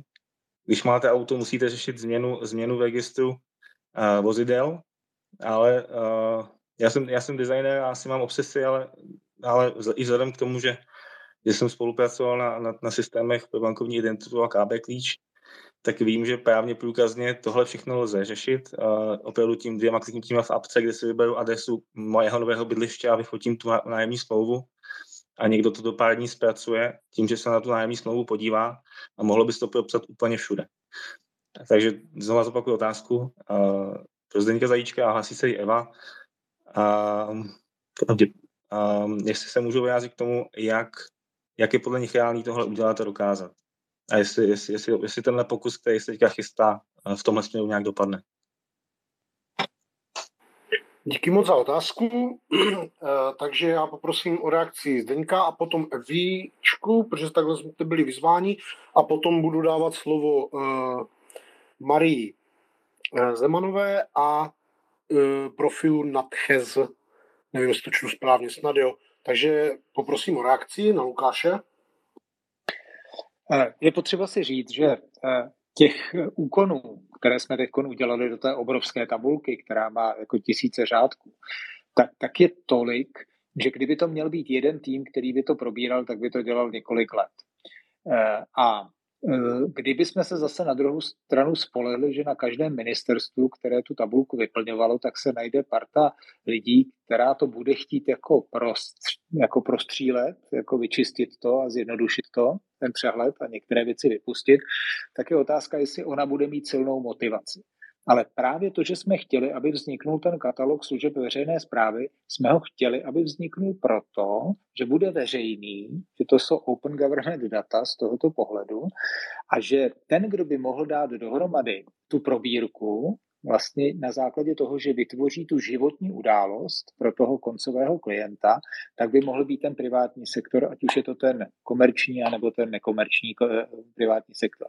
A ten vlastně díky těm datům, které jsou dneska dostupné, by mohl vytvořit ty životní události, například z úkonů, které jsou v té tabulce popsány, se vlastně vytváří životní událost registrace vozidla a když to takhle proberete za ten soukromý sektor, ať to bude asociace pojišťoven, nebo to bude eh, třeba autobazar, nebo to bude, nevím, asociace řidičů, služby nebo kohokoliv jiného, a probere to a vytvoří tu životní událost, tak řekne, na tyhle úkony jsou úplně zbytečné a dá ten návrh, aby se některé z těch úkonů eh, zjednodušily, anebo vytvoří z toho docela jednoduchou eh, apku nebo životní událost, která se dá takhle jednoduše, jak jste popisoval, vyřešit. A tím pádem není potřeba ani v legislativně nic změnit, ani nic škrtat, protože to jde zařídit, zařídit velmi jednoduše. V tomhle já vidím tu obrovskou přidanou hodnotu i toho zákona a toho katalogu, že najednou k němu můžou přistoupit z druhé strany ti, kteří o tom v tuhle tu chvíli nevěděli, protože ty předpisy neznali, ale teď na, na základě toho můžou tu životní událost takhle jednoduše, jak jste říkal, zpracovat, anebo dokonce navrhnout teda změnu těch právních předpisů. Děkuji moc za odpověď. Evi? Já jsem chtěla doplnit eh, podle mě tu otázku Radima, který eh, se neptal nejenom na to, jestli existuje katalog služeb, ale jestli víme, jak často ta služba je využívaná. Protože to si myslím, že tady vlastně jako nezaznělo a to si myslím, že je otázka, kdy to nemusí probírat některý sektor, ale kdy ve chvíli, kdy se podíváme na to, jak často tu službu používáme, kolik lidí si vyrizuje za rok řidičák, kolik lidí se zajde pro sociální dávky, tak to by mělo být to kritérium, který ty služby chceme digitalizovat jako první. A samozřejmě by to mělo být jako diskuze, která je propojená na tom, jak ta služba je často využívaná a zároveň jak ta služba je nákladná. To znamená, kolik vynakládáme i třeba do lidských kapacit a, a finance, tak abychom tu službu vykonali. Protože si myslím, že to, co se tady hodně jako často vrací, vezmu si ten příklad z úřadu práce, tak vlastně vidíme, že ta služba Eh, pro toho občana je za prvý nepohodlná pro eh, člověka, který si jde pro sociální dávky a zároveň velmi frustrující pro toho úředníka, protože ten musí dělat spousta úkonů ručně. To znamená, tohle třeba může být jeden z těch kandidátů, který ho za prvý možná ušetříme, nebo chtěli bychom ušetřit, za druhý zvýšíme spokojenost eh, toho občana a ve třetí případě ještě třeba zrychlíme ten proces.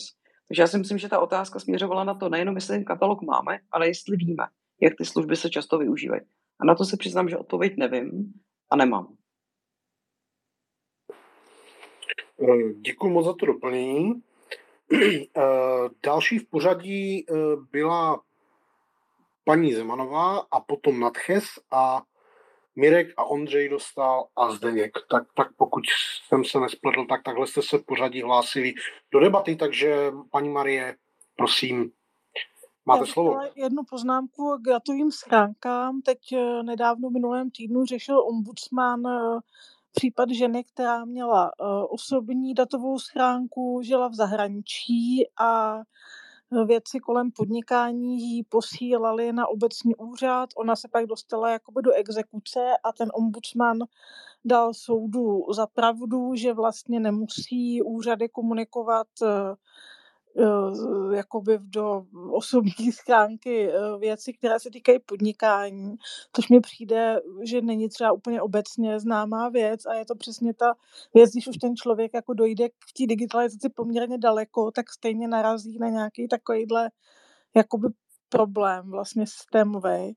A pak za sebe teda ještě k té sociální oblasti, jak říkala paní Pavlíková, já jsem třeba jako nevědomá a teď jsem, ale jsem poměrně jako zdatná IT a tak, ale teď jsem prostě přesně dostala, dospěla do stádia, kdy, když jsem se koukala na nějaký formulář, který potřebuju, tak uh, tak prostě už jsem se rozhodla, že si zaplatím asistenci a že si to nechám s někým vyplnit a že za to ale vlastně za tyhle všechny věci jakoby platím.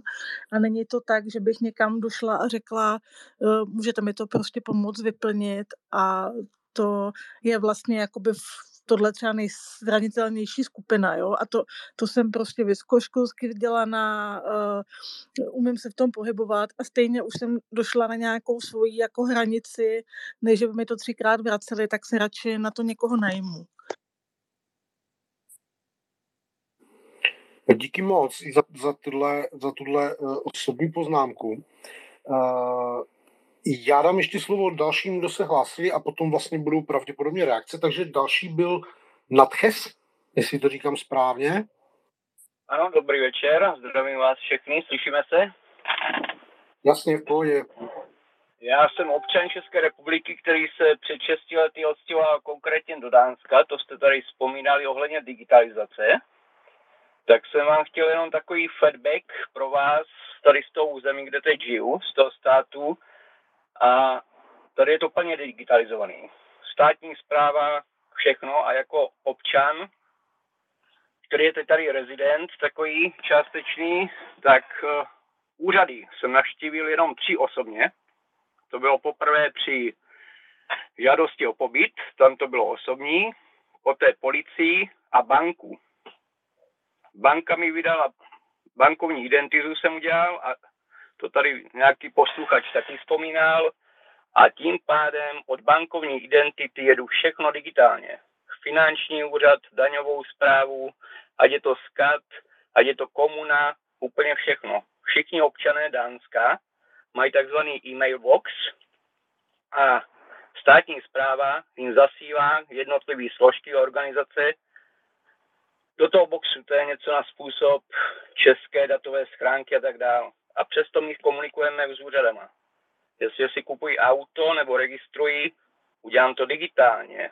Jestli jedu na komunu, tam, kde bydlím, v tom okrese, to je, se mu říká komuna, tak vám vydají pobytovou kartu, na ní je telefon přímo na komunu, vaše adresa, ID číslo a můžete si tam vybrat, ještě vám řeknu, jestli chcete jakého pohlaví chcete lékaře, jestli ženu nebo muže, to vám tam dají a určí vám, vy si můžete vybrat, kterýho chcete lékaře, podle, jo, jestli to bude muž nebo žena, nebo gender nebo trans, to je úplně jedno.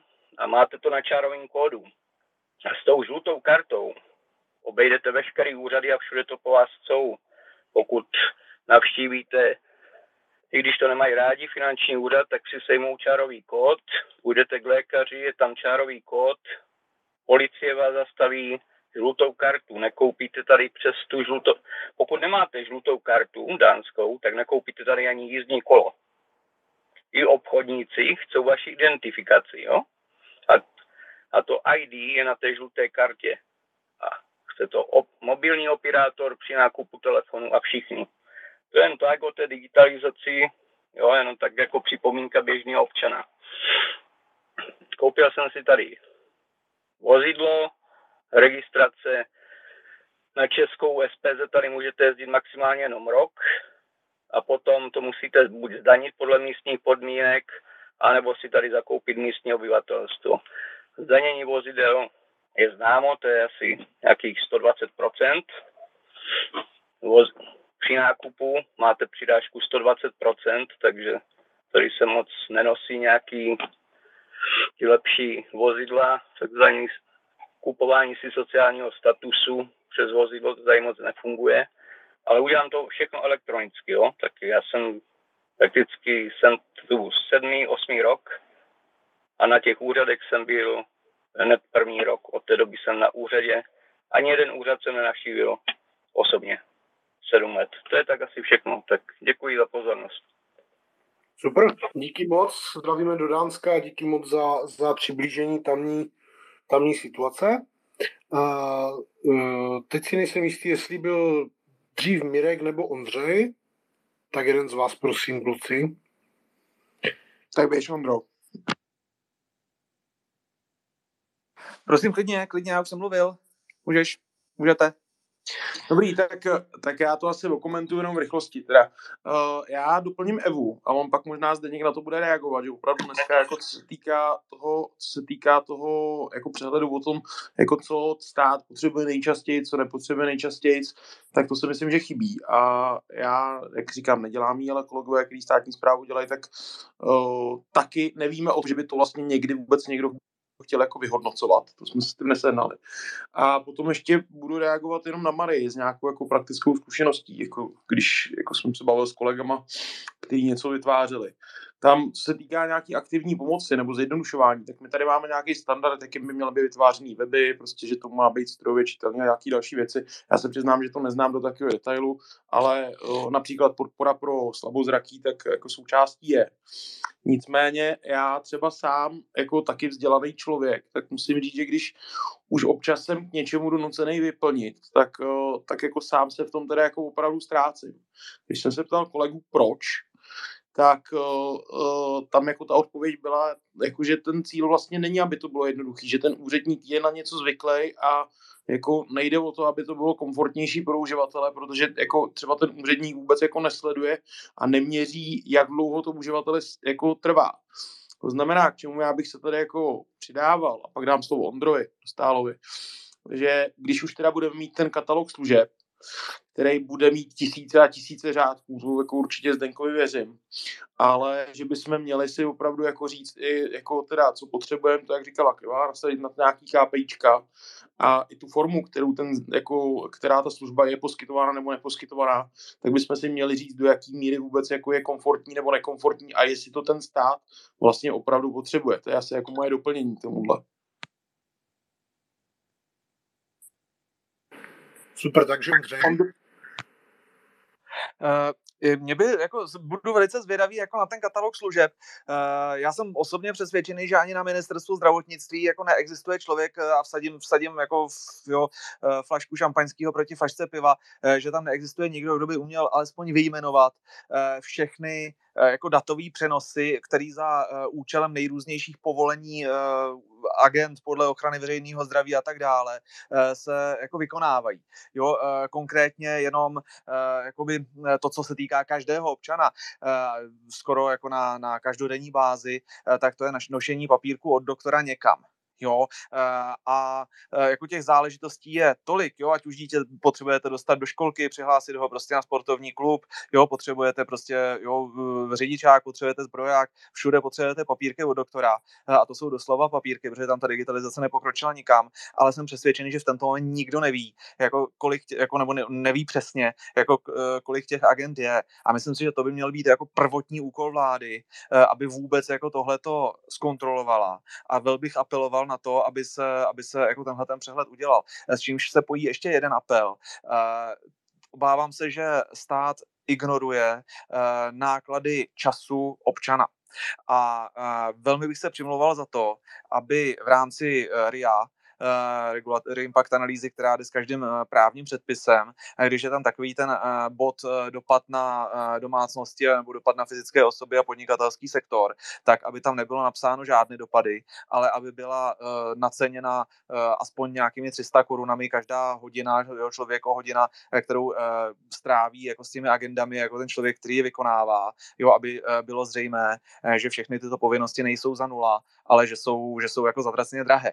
Jo, myslím si, že to docela dobrý, dobrý uh, uh, recept i na uh, krizi a na úsporu. Takže pokud by tyto dvě věci, to znamená skutečné vypočtení, co všechno se někam musí nosit a vypočtení, kolik to stojí v čase těch lidí, byly provedeny, tak zjistíme, že to vlastně digitalizovat nechceme, že to chceme zrušit. Takže tolik jenom moje poznámka. Díky moc. Já dám slovo Zdeňkovi, protože na něj bylo několik přímo či nepřímo mířených dotazů a potom byl v pořadí Dominik, Michal a Lukáš. Eh, díky. Já bych poprosil, pokud na něco zapomenu, aby se, aby se ti, co mi kladli otázku, nebo kladli otázku, tak aby se připomněli, nebo jestli Ondřej mi pomůže. Eh, já teď v reakci na, eh, na, na, na Ondřeje, já si myslím, že pokud jsem tady říkal, že potřebujeme udělat něco pro podnikatele, že to je takový velký dluh. Tak eh, jsem říkal, že bychom neměli zapomínat na občany. A mě celá oblast zdravotnictví a především sdílení informací v oblasti zdravotnictví považuji za, něco, co bychom eh, mohli použít jako na, na osvětu a zároveň jaksi využití moderních technologií pro zjednodušení života. Myslím si, že v tomto případě právě třeba i to možnost sdílení informací o zdravotním stavu mezi rodinnými příslušníky, třeba pokud pečujete o starší rodiče a, a vyřizujete pro ně něco eh, takového a potřebujete vědět, co se s nimi děje, tak si myslím, že tohle to by bylo krásné, byť samozřejmě při veškeré ochraně GDPR a dalších a dalších věcech. Přesto si myslím, že tady ta šance je, eh, šance je veliká. Eh, mnozí jste, mnozí jste zmiňovali to, jestli raději, Ondřej, Eva, myslím, kolik je, těch, kolik je těch nejčastějších, nebo jestli máme nějakou statistiku těch nejčastějších agent. No, problém je v tom, že my paradoxně i máme ten počet podání, ať už je to žádostí o řidičák, nebo jsou to podání žádostí o, o stavební povolení a dalších a dalších věcí. To samozřejmě máme, ta statistika existuje, ale existuje to jako to globální číslo. Eh, žádosti o stavební povolení. Ale my v tuhle chvíli směřujeme k tomu, aby jsme věděli, kolik úkonů musím v té žádosti o stavební povolení, to ještě většinou se dělí na další a další úkony, tak kolik jich tam musím udělat. A platí, že možná můžeme škrtnout úplně celou žádost o stavebním povolení, anebo v rámci toho balíku té agendy, tedy stavební povolení, můžeme proškrtat dokonce ty dílčí úkony. A tohle je něco, co, co by stálo za tu podrobnější analýzu a jak já jsem říkal, tak by to stálo za tu analýzu nebo společnou práci eh, s tím eh, soukromým sektorem, protože ten ve většině případů žije ten život toho, kdo prochází tou životní událostí opravdu velmi složitě to dělá ten úředník na druhé straně. Já jsem se pokusil, když jsem byl na ministerstvu vnitra, tak jsem se na to eh, pokusil jít z té druhé strany. Eh, vzniknul projekt procesní modelování agent a musím říct, po, po těch letech, kdy se na tom pracuje, tak je to slepá ulice. Eh, já jsem si myslel, že prostě bude existovat sbor moudrých lidí, kteří udělají ty procesní modely těch jednotlivých agent, podívají se na toho pavouka a řeknou, hele, tak to, to, tohle to jsou tři kroky, které jsou úplně zbytečný, pojďme je škrtnout. No, v podstatě se to nedostalo nikam a, a vlastně hledám jiný způsob, jak se dostat ke stejnému výsledku právě s využitím těch, kteří žijou ty životní události a kteří říkají, no tohle je úplná pitomost, pojďte to škrtnout, tohle by šlo udělat jednoduše. Uh, Nevím, pan kolega, eh, který se nám ozval z Dánska, to je úžasný, úžasný příběh. Eh, krásné je, je to, že bankovní identita v Dánsku a vůbec v severských státech obecně, tak, tak je stará 15 plus, 15 let plus. Eh, tam to skutečně zhruba před 15 lety zaváděli jsou na to úplně všichni zvyklí, nikdo o tom nepochybuje a my jsme vlastně tuhle tu dobrou praxi, která z těch severských států e, e, začala, tak my jsme ji přetavili do toho českého právního řádu a takhle se podařilo s těmi zkušenostmi a zároveň s tou jednoduchou úpravou a principem, který jsme zavedli, tak se to podařilo prosadit i u nás tady v neuvěřitelně krátkém době napříč politickým spektrem. Takže velká, velk, velká radost a zároveň poděkování všem, kteří se na tom podíleli. Položím vlastně otázku na, na základě toho, co říkal pan z Dánska. Ano, tam je to v podstatě plně digitalizováno. A já vám položím otázku. U nás, ne, eh, kolik si myslíte, že v Dánsku je eh, penetrace datovými schránkami? Kolik lidí a občanů má v Dánsku datové schránky? U nás, jak víte, tak ta penetrace není moc velká, eh, ale v tom Dánsku, jestli to víte, já vás nebudu napínat, tam je to 100%. Víte, jak se to v Dánsku podařilo, že tam je 100% pokrytý datovými schránkami? Jednoduchá odpověď. Všem to zákonem nařídili. Neexistuje nikdo, ani důchodce, nemá šanci říct, že nechce datovou schránku. Tam to prostě všem řekli a všichni to dodržují a všichni se s tím naučili pracovat. Jenom u nás v tuhle chvíli budeme zažívat, protože od 1. 1. 2023 jsou také datové schránky povinné pro podnikatele, živnostníky a zároveň eh, vlastně každý, kdo se přihlásí bankovní identitu na portál občana nebo do nějakého státního systému, tak se mu aktivuje datová schránka, ale on si ji může vypnout. V Dánsku se s nikým nebavili, tam prostě řekli, všichni mají datovou schránku na zdar slava výletu a, a díky tomu mají tedy takovouhle obrovskou penetraci a vlastně využívání, využívání digitálních služeb.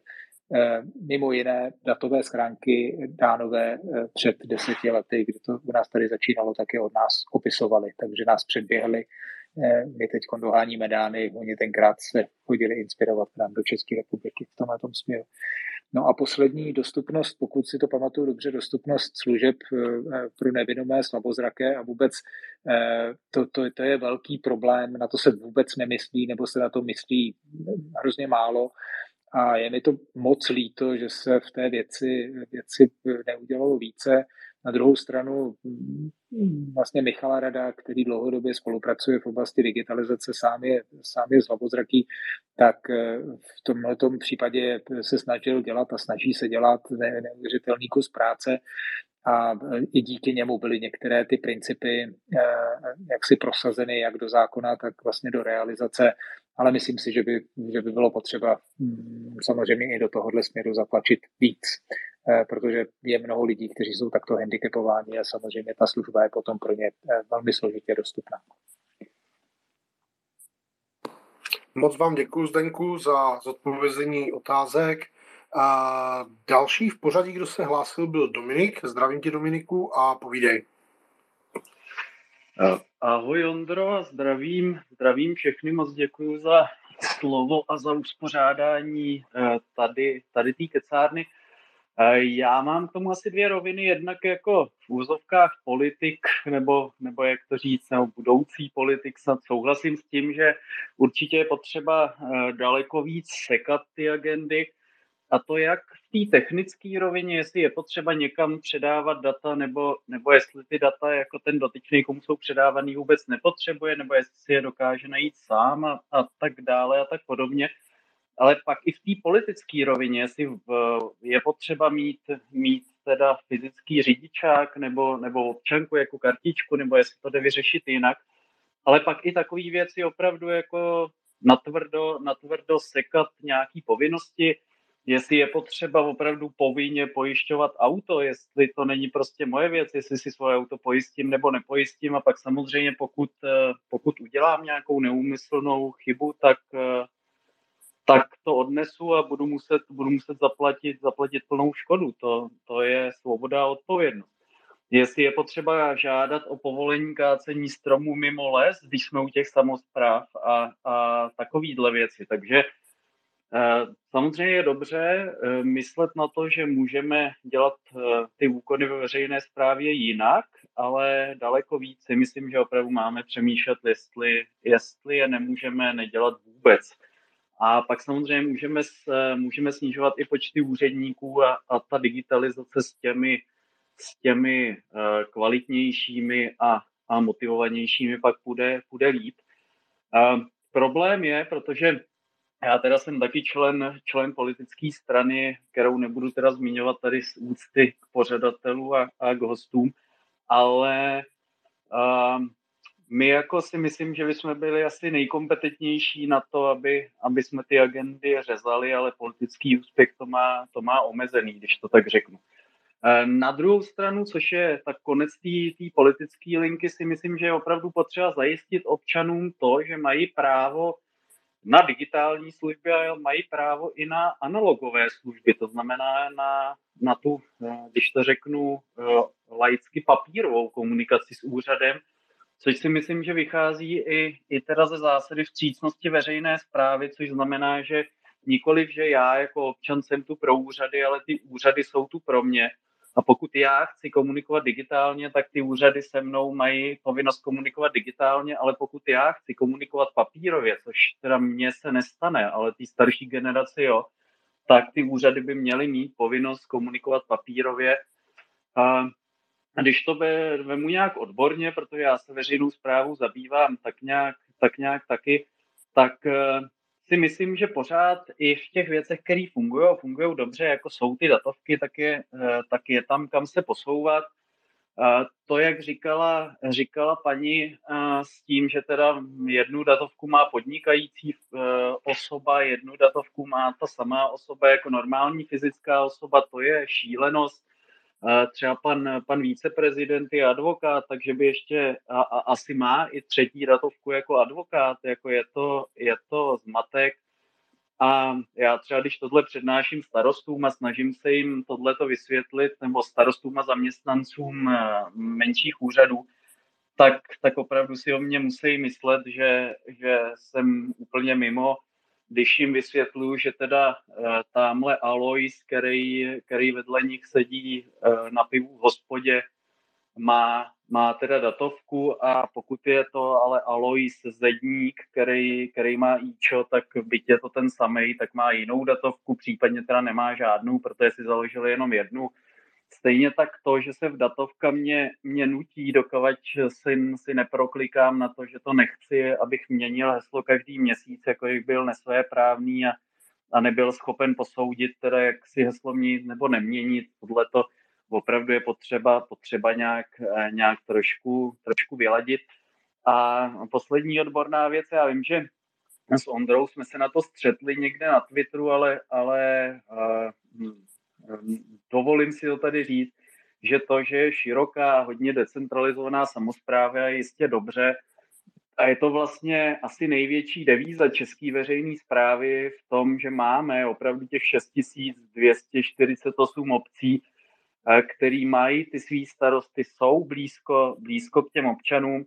A byť chápu, že v tom dnešním tématu, což je ta digitalizace, tak, tak spíš to může působit, že, že třeba kvůli tomu je to trošku složitější, tak pořád teda ta veřejná zpráva není jenom ta digitalizace, je to, je to především služba veřejnosti a ta služba veřejnosti má být co nejblíž občanům. A ta decentralizace obecně i, i z nějakého ekonomického hlediska v tom, že když to nefunguje, když to nefunguje eh, v jedné obci, tak to může fungovat ve druhé, případně, případně ve třetí. A není to tak, že teda tři obce jsou, jsou dohromady a, a když, se, když se tam dostane špatný vedení, tak je, tak je problém všude. A, a k tomu, že teda pokud politiky na, na ORPčku zajímá akorát kanál a hřiště a nezajímají je ty, ten jejich úřad, tak tak hol tam nemají co dělat. No. K tomu asi nemám, nemám jako žádný, žádný pozitivní komentář. Děkuji moc za slovo a, a rád si poslechnu, poslechnu další mluvčí a přeju všem, všem hezký večer. Díky moc. Pokud jsem se správně díval, tak další v pořadí se hlásil Michal Blá. Michal, máte slovo? Dobrý večer. Já jenom zareaguju na opakující se připomínku, že vlastně eh, nemáme příliš data o tom, jaké agendy jsou jak využívané, jak intenzivně a podobně. Některá ta čísla víme zprostředkovaně, některá je víme nepřímo, jak vlastně říkal Zdeněk Zajíček, ale vlastně reálná data o tom, jak jsou které agendy využívané, kolik vlastně stojí eh, i provoz těch agent, jak jsou rychlé, pomalé, jak se to mění v čase, tahle data nemáme. Eh, já, protože jsem v týmu na úřadu vlády, který eh, se snaží teďka nastartovat digitální transformaci, tak chci jenom vlastně eh, říct o jedné drobnosti, která se podařila udělat v březnu tohoto roku. Podařilo se nám, podařilo se nám udělat usnesení vlády, které bylo schváleno, které vlastně dává v pilotním provozu osmi rezortům za povinnost u řádově asi 20 nejpoužívanějších agent tyto data měřit, tyto metriky poskytovat. Pomalu už to vzniká a několik rezortů už ta data začala poskytovat a vypadá to, že u většiny rezortů se nám u těch agent ta data podaří získat i historicky zpátky. Eh, což bude skvělé, protože tím budeme vědět nejenom intenzitu a trendy v tom, jak se, ta data, jak se ty agendy používají, budeme vyznat i dobu, jak dlouho to dává v řízení jednotlivých eh, těch podání a jednotlivých těch vlastně operací, případně jednotlivých etap, jednotlivých, když použiju slovník eh, státní zprávy úkonů, které ve mně jsou, ale bude to skvělý podklad právě i pro to, jak rozhodnout, které ty agendy jsou důležité, které nejsou důležité, eh, které se dají seškrtat a případně které stojí příliš mnoho. Eh, státní zpráva se dlouhodobě eh, sběru podobných dat velmi bránila. Vlastně teďka to, co teďka se podařilo dosáhnout, je vlastně metrika o tom, jak ty data budou používána teda jak jsou ty jednotlivé agendy používány, jejich intenzita. Co se týká nákladů, to je vlastně separátní projekt, který začal už v roce 2019, COVID ho zastavil a teďka se znova zaktivuje a to je získat vlastně srovnatelná data o nákladech na jednotlivé digitální služby a to nejenom přímé náklady, já nevím, na licence, na pořízení toho softwaru, na provoz toho softwaru, ale i náklady vlastně na lidi, kteří ten software obsluhují nebo kteří vlastně vyřizují tu agendu za pomoci toho softwaru. Eh, aby, aby vlastně byly vidět jednotlivé náklady, jak se co využívá. Opět jsou to uh, údaje, které nejsou příliš populární v rámci státní zprávy. Nejčastěji na ně upozorňuje typicky nejvyšší kontrolní úřad. Uh, možná si někdo z vás vzpomene, když se například analyzovaly uh, používání a náklady na systém CRAP, což je taková Excel, velká Excelová tabulka evidující všechny nemovitosti ve vlastnictvích státu, tak se ukázalo po přepočtu, že evidování jedné nemovitosti v tom systému stojí asi 350 tisíc korun. Jo, úplně absurdní částky. Eh, tohle je mimo jiné jeden z důvodů, proč eh, dlouhodobě není příliš velká ochota tato data sbírat a analyzovat a pracovat s nimi, ale musím říct, že začínám být optimistou a myslím si, že tak do roka a půl tato data budou k dispozici. Tak tak to je jenom poznámka k těm datům, eh, na která, o kterých si někteří z předchozích diskutujících eh, tak trošku stěžovali, že nejsou zcela právem, že nejsou k dispozici. Hezký večer. Děkuji moc za, za vysvětlení a doplnění. Eh, další v pořadí se hlásil Lukáš. Já, já jsem chtěl reagovat na Marii. Ona zmiňovala ten spor o o, o tom, že uh, úřad neměl, neměl povinnost uh, posílat podnikatelské věci do osobní schránky. Uh, chtěl jsem zeptat kolegy Zajíčka, který ty datové schránky spolu zaváděl, a jestli teďka s tou povinností není právě čas, aby ta schránka nebo více schránek na jednu osobu, aby se z toho stal jeden uživatelský účet místo těch šesti samostatných, nebo kolik jich může celkem být když počítám i ty, uh, i ty, i ty právnické osoby a, a tak dále. A druhá věc na, na kolegu ze Zajíčka. Uh, on mě odpověděl vlastně tak, že jsem mezi řádky přečetl, že moc tomu státu nevěří, že ty apky udělá sám, že by to podle něj spíš měl opravdu dělat ten soukromý sektor. Chci se zeptat, jak je chce motivovat k tomu, aby to dělali. Uh, jaká si myslí, uh, protože Zároveň tady potkávám minimálně PR eh, ředitele jedné velké banky, který říká, uh, my jsme ready na to, až za náma stát přijde.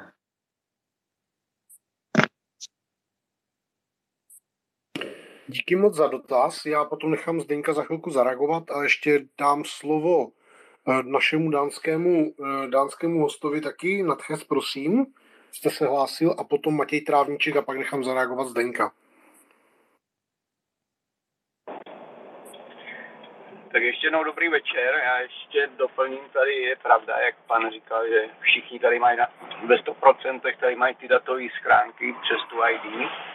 Ale bylo tady několik názorů ohledně přenesení řidičských průkazů do agendy, nevím, jestli jako soukromých firm nebo externích, že by to neřídil stát a tam bych se teda jako profesionální řidič hodně toho bál, protože nedávno švédská silniční zpráva zmínila, že mají tam velký problémy ve Švédsku a minimálně 20% zahraničních řidičáků používaných ve Skandinávii jsou falešní. Jo? Hodně se to vyrábí v Bulharsku, v balkánských zemích a byl tam velký exces taky s Litvou, kde se dělají falešný řidičáky z důvodu nedostatku řidičů a tak dále a tak dále. Jo.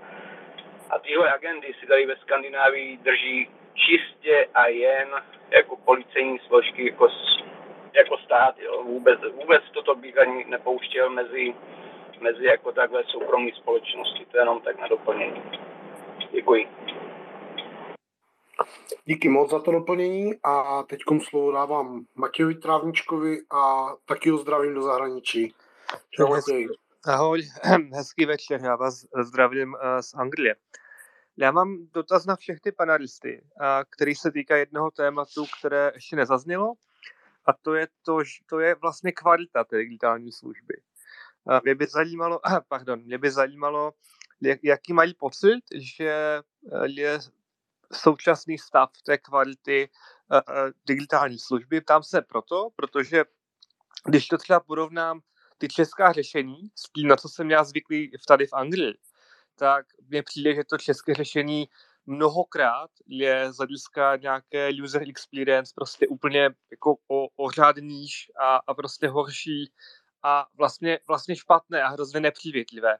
A jestli náhodou právě tohle není část toho problému, eh, kdy a nevede to k nižší míře adopce, protože prostě lidi to nechcou používat, protože uh, prostě to není tak dobře udělané. Z hlediska designu, nikoli z hlediska funkcionality.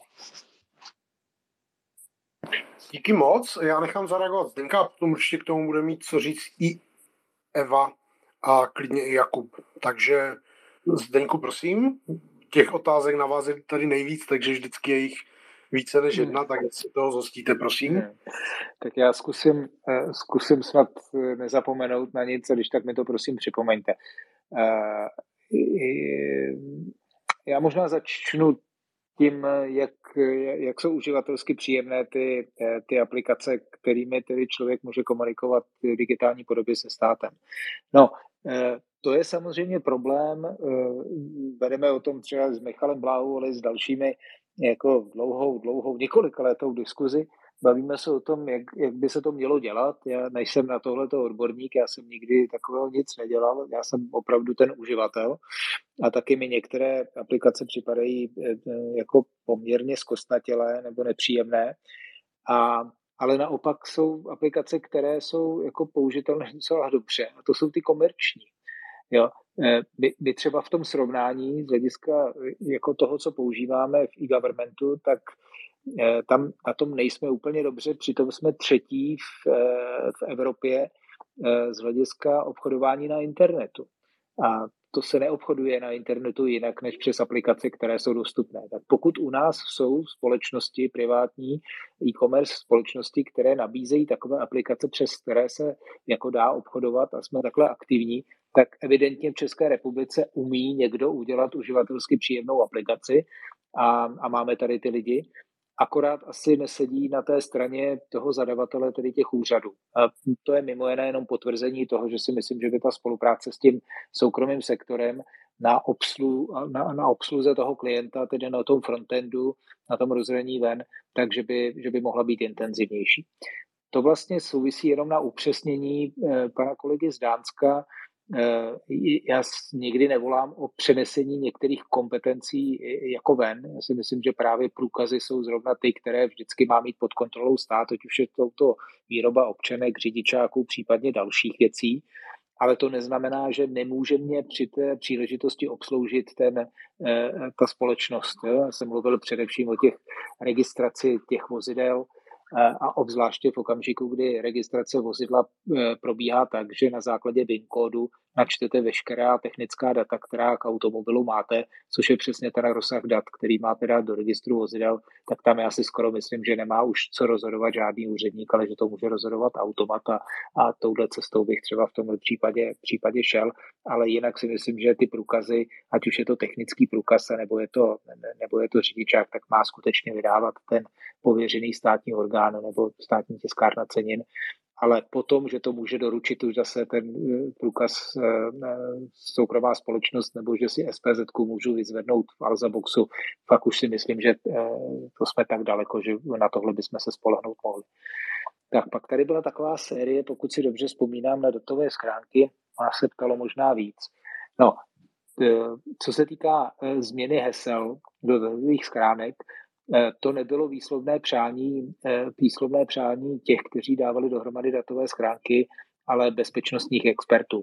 Prostě oni nastavili do toho systému eh, to, že se po 90 dnech to heslo prostě změní, nebo musíte si ho do 90 dnů změnit.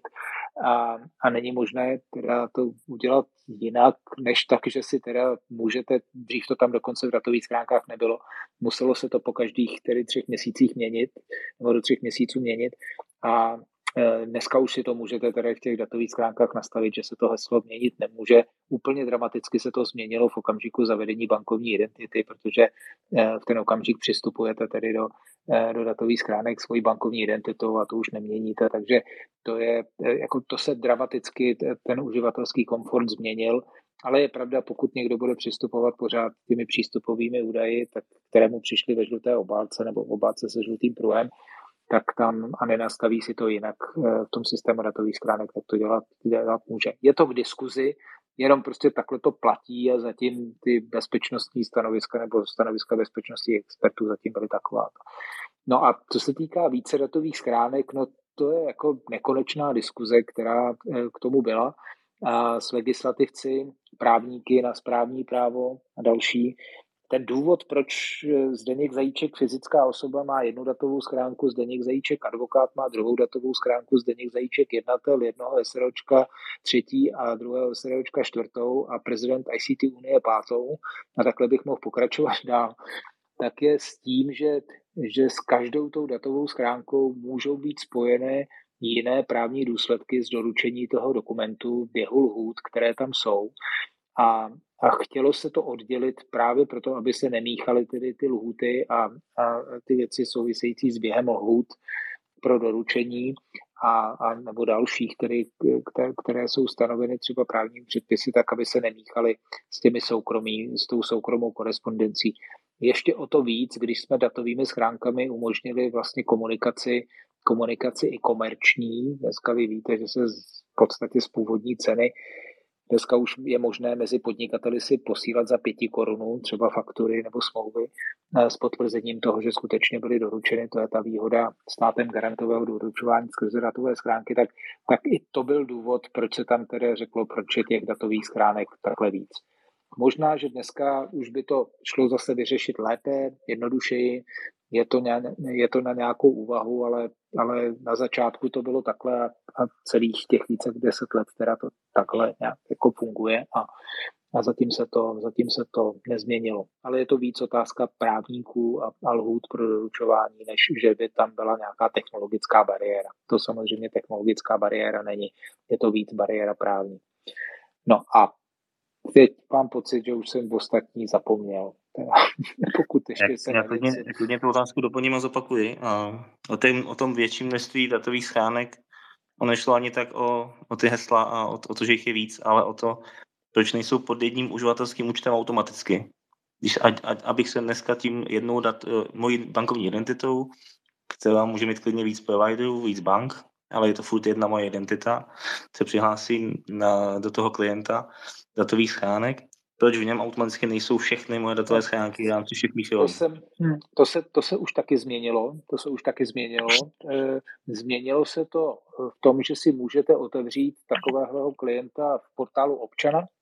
Pokud se do portálu občana e, přihlásíte svojí identitou, tak si můžete zprovoznit všechny datové schránky pod svým klientským účtem v portálu občana takže to je možné pod portálem občana. A teď právě k prvnímu první 2023, kdy budou nabíhat ty všechny datové schránky pro živnostníky a samozřejmě i pro ty, kteří se přihlásí bankovní identitou, tak i ten, eh, ten vizuál eh, datových schránek se změní. Je to, já jsem to ještě neviděl, budou mi to taky ukazovat, tak se bude měnit do podoby v vozovkách Outlooku. To znamená, že v něm budete mít eh, moci a bude to velmi podobně vypadat jako Outlook, prý, teda neviděl jsem to, a budete tam mít eh, možnost i těch více uživatelských účtů, mezi kterými budete pod jedním přihlášením moci mezi nimi převídat, přepínat. Ale pokud už byste to chtěli používat teď, tak pokud si zprovozníte svoje datové schránky v portálu občana, tak tam už máte možnost eh, po jednom přihlášení vidět všechny svoje datové schránky. Já už to tak mám. Já už jsem jo, já to tak mám, já to tak mám taky, já to tak mám taky, jde o to spíš, že, uh, že musel jsem o obě ty datové schránky požádat, že jo, do dneška fyzicky, předpokládám, že to, hmm. ty to půjde i digitálně, a musel jsem o ně požádat. Hmm. No, no, no, je to tak, je to tak, máte pravdu, ale tohle to se postupně mění a sám to potvrzujete, že už to tam eh, možné takhle ovládat je. Tak říkám, možná jsem zapomněl ještě. Ano. Zopakovat tu poslední otázku. Jak byste ten soukromý sektor motivoval v tom, aby, aby ty procesy zjednodušil a navrhl, navrhl i změny té legislativy? Že u té bankovní identity to byla win-win situace. Oni měli silnou motivaci protože vy jste jim za to dovolili eh, dělat toho identitního providera i pro komerční účely. Ale no. tohle, je, tohle je služba, kterou byste museli velmi zaplatit, aby, aby, aby, aby, aby ty procesy, aby vynaložili ty náklady na ten, na ten design a vývoj tohohle řešení. Ale já, já, já třeba vám řeknu pocit toho, že my nabízíme už několik let třetí sezónu nabízíme státu, že hospodářská komora je připravena pro svoje členy udělat portál podnikatele, nebo pro, obecně pro, pro podnikatele udělat portál podnikatele a pro, pro ty, kteří teda podnikají. No a zatím jsme se se státem nedohodli a pořád spekulují o tom, jestli nám to můžou svěřit, nemůžou svěřit. Hospodářská komora združuje různé asociace, cech obkladačů, kominíky, elektrikáře, eh, taxikáře a, a, a další a další. A ty asociace jsou připraveni životní události těch eh, svých profesních skupin zpracovat a dát dohromady. A, e, ale potřebujeme k tomu mandát od toho státu. Takže třeba za hospodářskou komoru můžu říct, my tu silnou motivaci máme, protože našim členům, členům hospodářské komoře, chceme doručit dobrou službu, kterou hospodářská komora pro ně udělá. Jsme silně motivováni, aby jsme to udělali, ale, ale je potřeba najít, najít to partnerství s tím státem samozřejmě, pokud by tam existovala nějaká možnost jako kofinancování tohohle, tohohle úkolu, protože když to neudělá hospodářská komora, tak to stejně bude muset dřív nebo později udělat stát. Bude ho to taky stát nějaké peníze a myslím si, že v té spolupráci s hospodářskou komorou ho to bude stát méně, ale hlavně tam bude mít tu silnou motivaci té komory a jejich cechů, asociací združených v hospodářské komoře, která to pro ty lidi udělá. Nakonec Jakub Prejzek je jeden z členů nebo jeho asociace, výbor nezávislého ICT průmyslu je členem hospodářské komory a jsem si jistý a mluvili jsme o tom s Jakubem, že pro podnikatele v elektronických komunikací je tam ta připravenost eh, tuhle tu část toho portálu podnikatele pro tyhle podnikatele v elektronických komunikací byla. Jo, akorát potřebujeme k tomu zase legislativní oporu v tom, aby, aby to bylo, řekněme, akceptováno státem, respektováno státem a, a mohlo to takhle fungovat. Jenom dodám, že přesně to, to je ta část, kdy ta legislativní práce je nutná. My jsme na tom začali pracovat, udělali jsme si pracovní skupinu, začali jsme si sepisovat, co by jsme byli rádi do um, psa, um, správný elektronický systém eh, pro podnikatele, co bychom tam eh, rádi dodali a celé to umřelo na nezájmu státu, nebo neumřelo, spí to. Ale já bych k těm datovým schránkám jenom takovou drobnost, jestli můžu přeskočit dámu, protože zrovna to je téma, na které může Zdeněk rovnou reagovat. To, co je nepřátelské v datových schránkách, je třeba potřeba si platit datový trezor, aby mě ty zprávy nezmizely. Spousta lidí to neví, pak se diví, jim, připadá jim to přesně jako hostilní. Jo? Mají různě založené e-mailové schránky, kde když jim přijde nějaká příloha, tak prostě nezmizí. A já se tak, tak bavím s klienty, s živnostníky, s voliči, přece jenom jsem politik a spousta z nich nemá datové schránky ráda, právě kvůli tomu jako mírnému nepřátelskému postoji. Zaplať si a my ti tady necháme přílohu s pár kilobitama, aby si si mohl kdykoliv vytisknout. Není tohle třeba změnit venku? E, jako dlouhé diskuze, fakt nechci zdržovat, ale, ale zjednoduším to. No, všechny ty free maily, které používáme v tuto chvíli, jsou taky z něčeho financované. Jo? A, a jedna z úvah byla, že samozřejmě i datové schránky by mohly být financovány z reklamy, nebo že by na nich mohla být reklama. To by samozřejmě umožňovalo vybírat nějaké peníze a financovat z toho třeba neomezené datové úložiště nebo podstatně větší ale protože se to nechtělo takhle udělat a, a všichni se báli, když se zaváděly datové schránky, jak to je, jestli to vůbec bude fungovat a, a jestli jich těch zpráv bude hodně nebo málo a nikdo nedokázal ohrnout kapacitu a kolik si jich kdo bude ukládat a, a tak dále, a tak dále, tak nakonec se zvolilo to, že se tam uh, stanovil ten časový limit, po které se ta zpráva prostě vymaže. Máš pravdu, je to nepříjemné, v té, v té mailové korespondenci nebo v jiném životě jsme na tohleto standardně zvyklí a stálo by za to se nad tím zamyslet, jestli, jestli třeba eh, to buď teda by eh, stát financoval, protože vždycky to bude stát nějaké peníze a státu by se to vyplatilo, aby to financoval. Mimo jiné, dneska už je prokazatelně spočítáno, že stát na poštovném za to, že se neposílala papírová obálka a posílaly se zprávy datovými schránkami, tak ušetřil miliardy korun za, za těch deset let. Miliardy korun, které se ušetřily na poštovné. Takže pokud by tady byla vůle, tak samozřejmě je to možnost, aby z té úspory, která takhle vznikla a znovu bude vznikat teď, když přijdou další povinné datové schránky, tak z té úspory by se určitě financovat třeba nějaké, neříkám neomezené, ale nějaké datové úložiště, třeba na, na nějaké množství zpráv po nějakou dobu, tak by se určitě dalo, dalo udělat, nebo dalo by se to zvážit. Díky moc za reakci. Uh, už se teď se dostane na Evičku, protože i, i ona se dlouho hlásí a jeden z těch dotazů v podstatě směřoval i, i nepřímo na ní. Takže Evi, prosím. Jo, děkuji moc. Jsem se snažila nepřeskakovat. Uh, je škoda, že už je takhle pozdě, protože Matěj, uh, myslím, že otevřel jako velmi zajímavý, důležitý téma. Uh, myslím si, že co se týká návrhu služeb a jejich uživatelského rozhraní a to, jak ta služba má vypadat. A když se podíváme na to, tak za mě to není otázka toho, jestli to komerční sektor umí udělat líp, ale jestli to zadání pro tu službu vznikne tak, že ta služba má být jednoduchá. To znamená, já si myslím, že jako není to otázka, jestli máme specialisty v veřejné správě, protože i dneska veřejná zpráva může využívat eh, komerční dodavatele, který jistě ty specialisty na design návrhu služeb a na to, aby uživatelský rozhraní aplikace bylo příjemný, určitě má. Ale je otázka, jestli se na to klade důraz. To je jedna věc. A jestli, když se na to, klade, když se na to důraz neklade, tak jestli ten dodavatel, který dodává ty veřejné zprávy, v některých případech uh, i jako vytvoří tu proaktivitu a navrhne to. Jo? Protože já si myslím, že tohle je jako oblast, kdy souhlasím s tím, že komerční dodavatelé můžou přinést nějakou mírou inovace, ale i ti komerční dodavatelé pracují na základě toho zadání. A rozdíl mezi veřejnou zprávou a komerčním dodavatelem a komerční firmou, která zadává zakázku, je v tom, že komerční firma chápe, že pokud chce získat toho zákazníka, tak potřeba, aby to uživatelské rozhraní a té aplikace byla co nejjednodušší.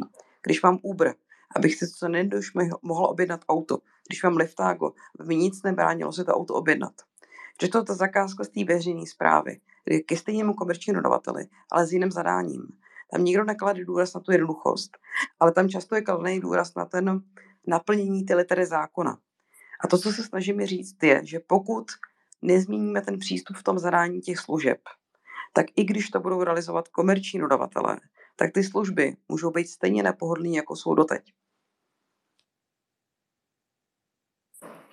No, díky moc. Eh, já jenom, protože je 11. hodina pryč, tak eh, to budu hrnout ke konci. Už se prosím nehlaste o slovo a využiju ještě to, že jsme rozpovídali to téma od Matěje a nechám ho zareagovat a potom bych to, potom bych to uh, asi ukončil, protože je dost hodin a ráno stáváme do práce, nebo teda já určitě stávám zítra brzy a čekáme D1. Matěj? No tak já děkuji za odpověď, já k tomu nemám asi moc co dodat nebo nic dalšího říct. No. Mně to jenom možná přijde, že prostě, když to kolikrát vidím, jak kdyby to ani nikdo netestoval, jo? kdyby tam prostě neprobíhal vůbec žádný UX testing u těch věcí předtím, než jdou ven. Mm-hmm. Díky, díky za reakci, jestli ještě k tomu může někdo, někdo uh, něco říct, ale myslím si, že asi není už prostor na to, abychom tohle téma uh, rozebrali do nějakých větších podrobností, ale klidně Zdeňku ještě zareagujte. Hmm, tak já, pokud se nepletu, tak v Anglii je základní princip, že pokud tu aplikaci není schopen minister příslušného ministerstva eh, spustit a ovládat a řídit si tu záležitost, tak není nikdy puštěna normálním lidem do užívání. Tak možná kdybychom tohle dokázali prosadit u nás, vím, že se o tom opakovaně mluvilo, tak by to možná taky pomohlo. A to je možná ten důvod, eh, to je možná ten důvod, proč třeba jsou teda ty aplikace v takhle, takhle uživatelsky jednoduchý a příjemný, protože to umí i ministr. No, teď to říkám po vozovkách. Tak jo, super. Díky moc za reakci, za, za odlehčení na závěr. Uh, je spousta hodin, takže já vám hrozně moc děkuju, že jste přišli. Uh, moc děkuju hostům, moc děkuji Evě Pavlíkové, Zdeňkovi Zajíčkovi, Kubovi Rejskovi a všem dalším Mirkovi za, za pomoc, který se stále připojuje a nevím, proč asi mu nějak taky apruje technika. Takže, eh, milí posluchači, přátelé, kolegové, Děkuji vám za krásně strávený večer, za informačně hrozně hodnotnou kecárnu. Politická kecárna Ondřeje Šimíčka o digitalizaci tímto končí. Příští týden bude standardní uh, kecárna o politice v pondělí večer a 36. pokud se nic nezmění, což je čtvrtek výjimečně, budeme mít speciál o médiích a budeme mít zase zajímavé hosty. Moc vám děkuju, že jste přišli. Ze záznamu si nás můžete poslechnout v průběhu týdne. Budeme mít tento záznam na uh, politická kecárna CZ a přeju vám krásný večer, dobrou noc. Díky moc, že jste přišli. Díky, bylo to skvělý. Hezký večer. Díky moc, hezký večer. Hezký večer všem. Hezký večer všem, tak snad jsme to přes mé nachlazení nějak zvládli s tím, že mi bylo rozumět.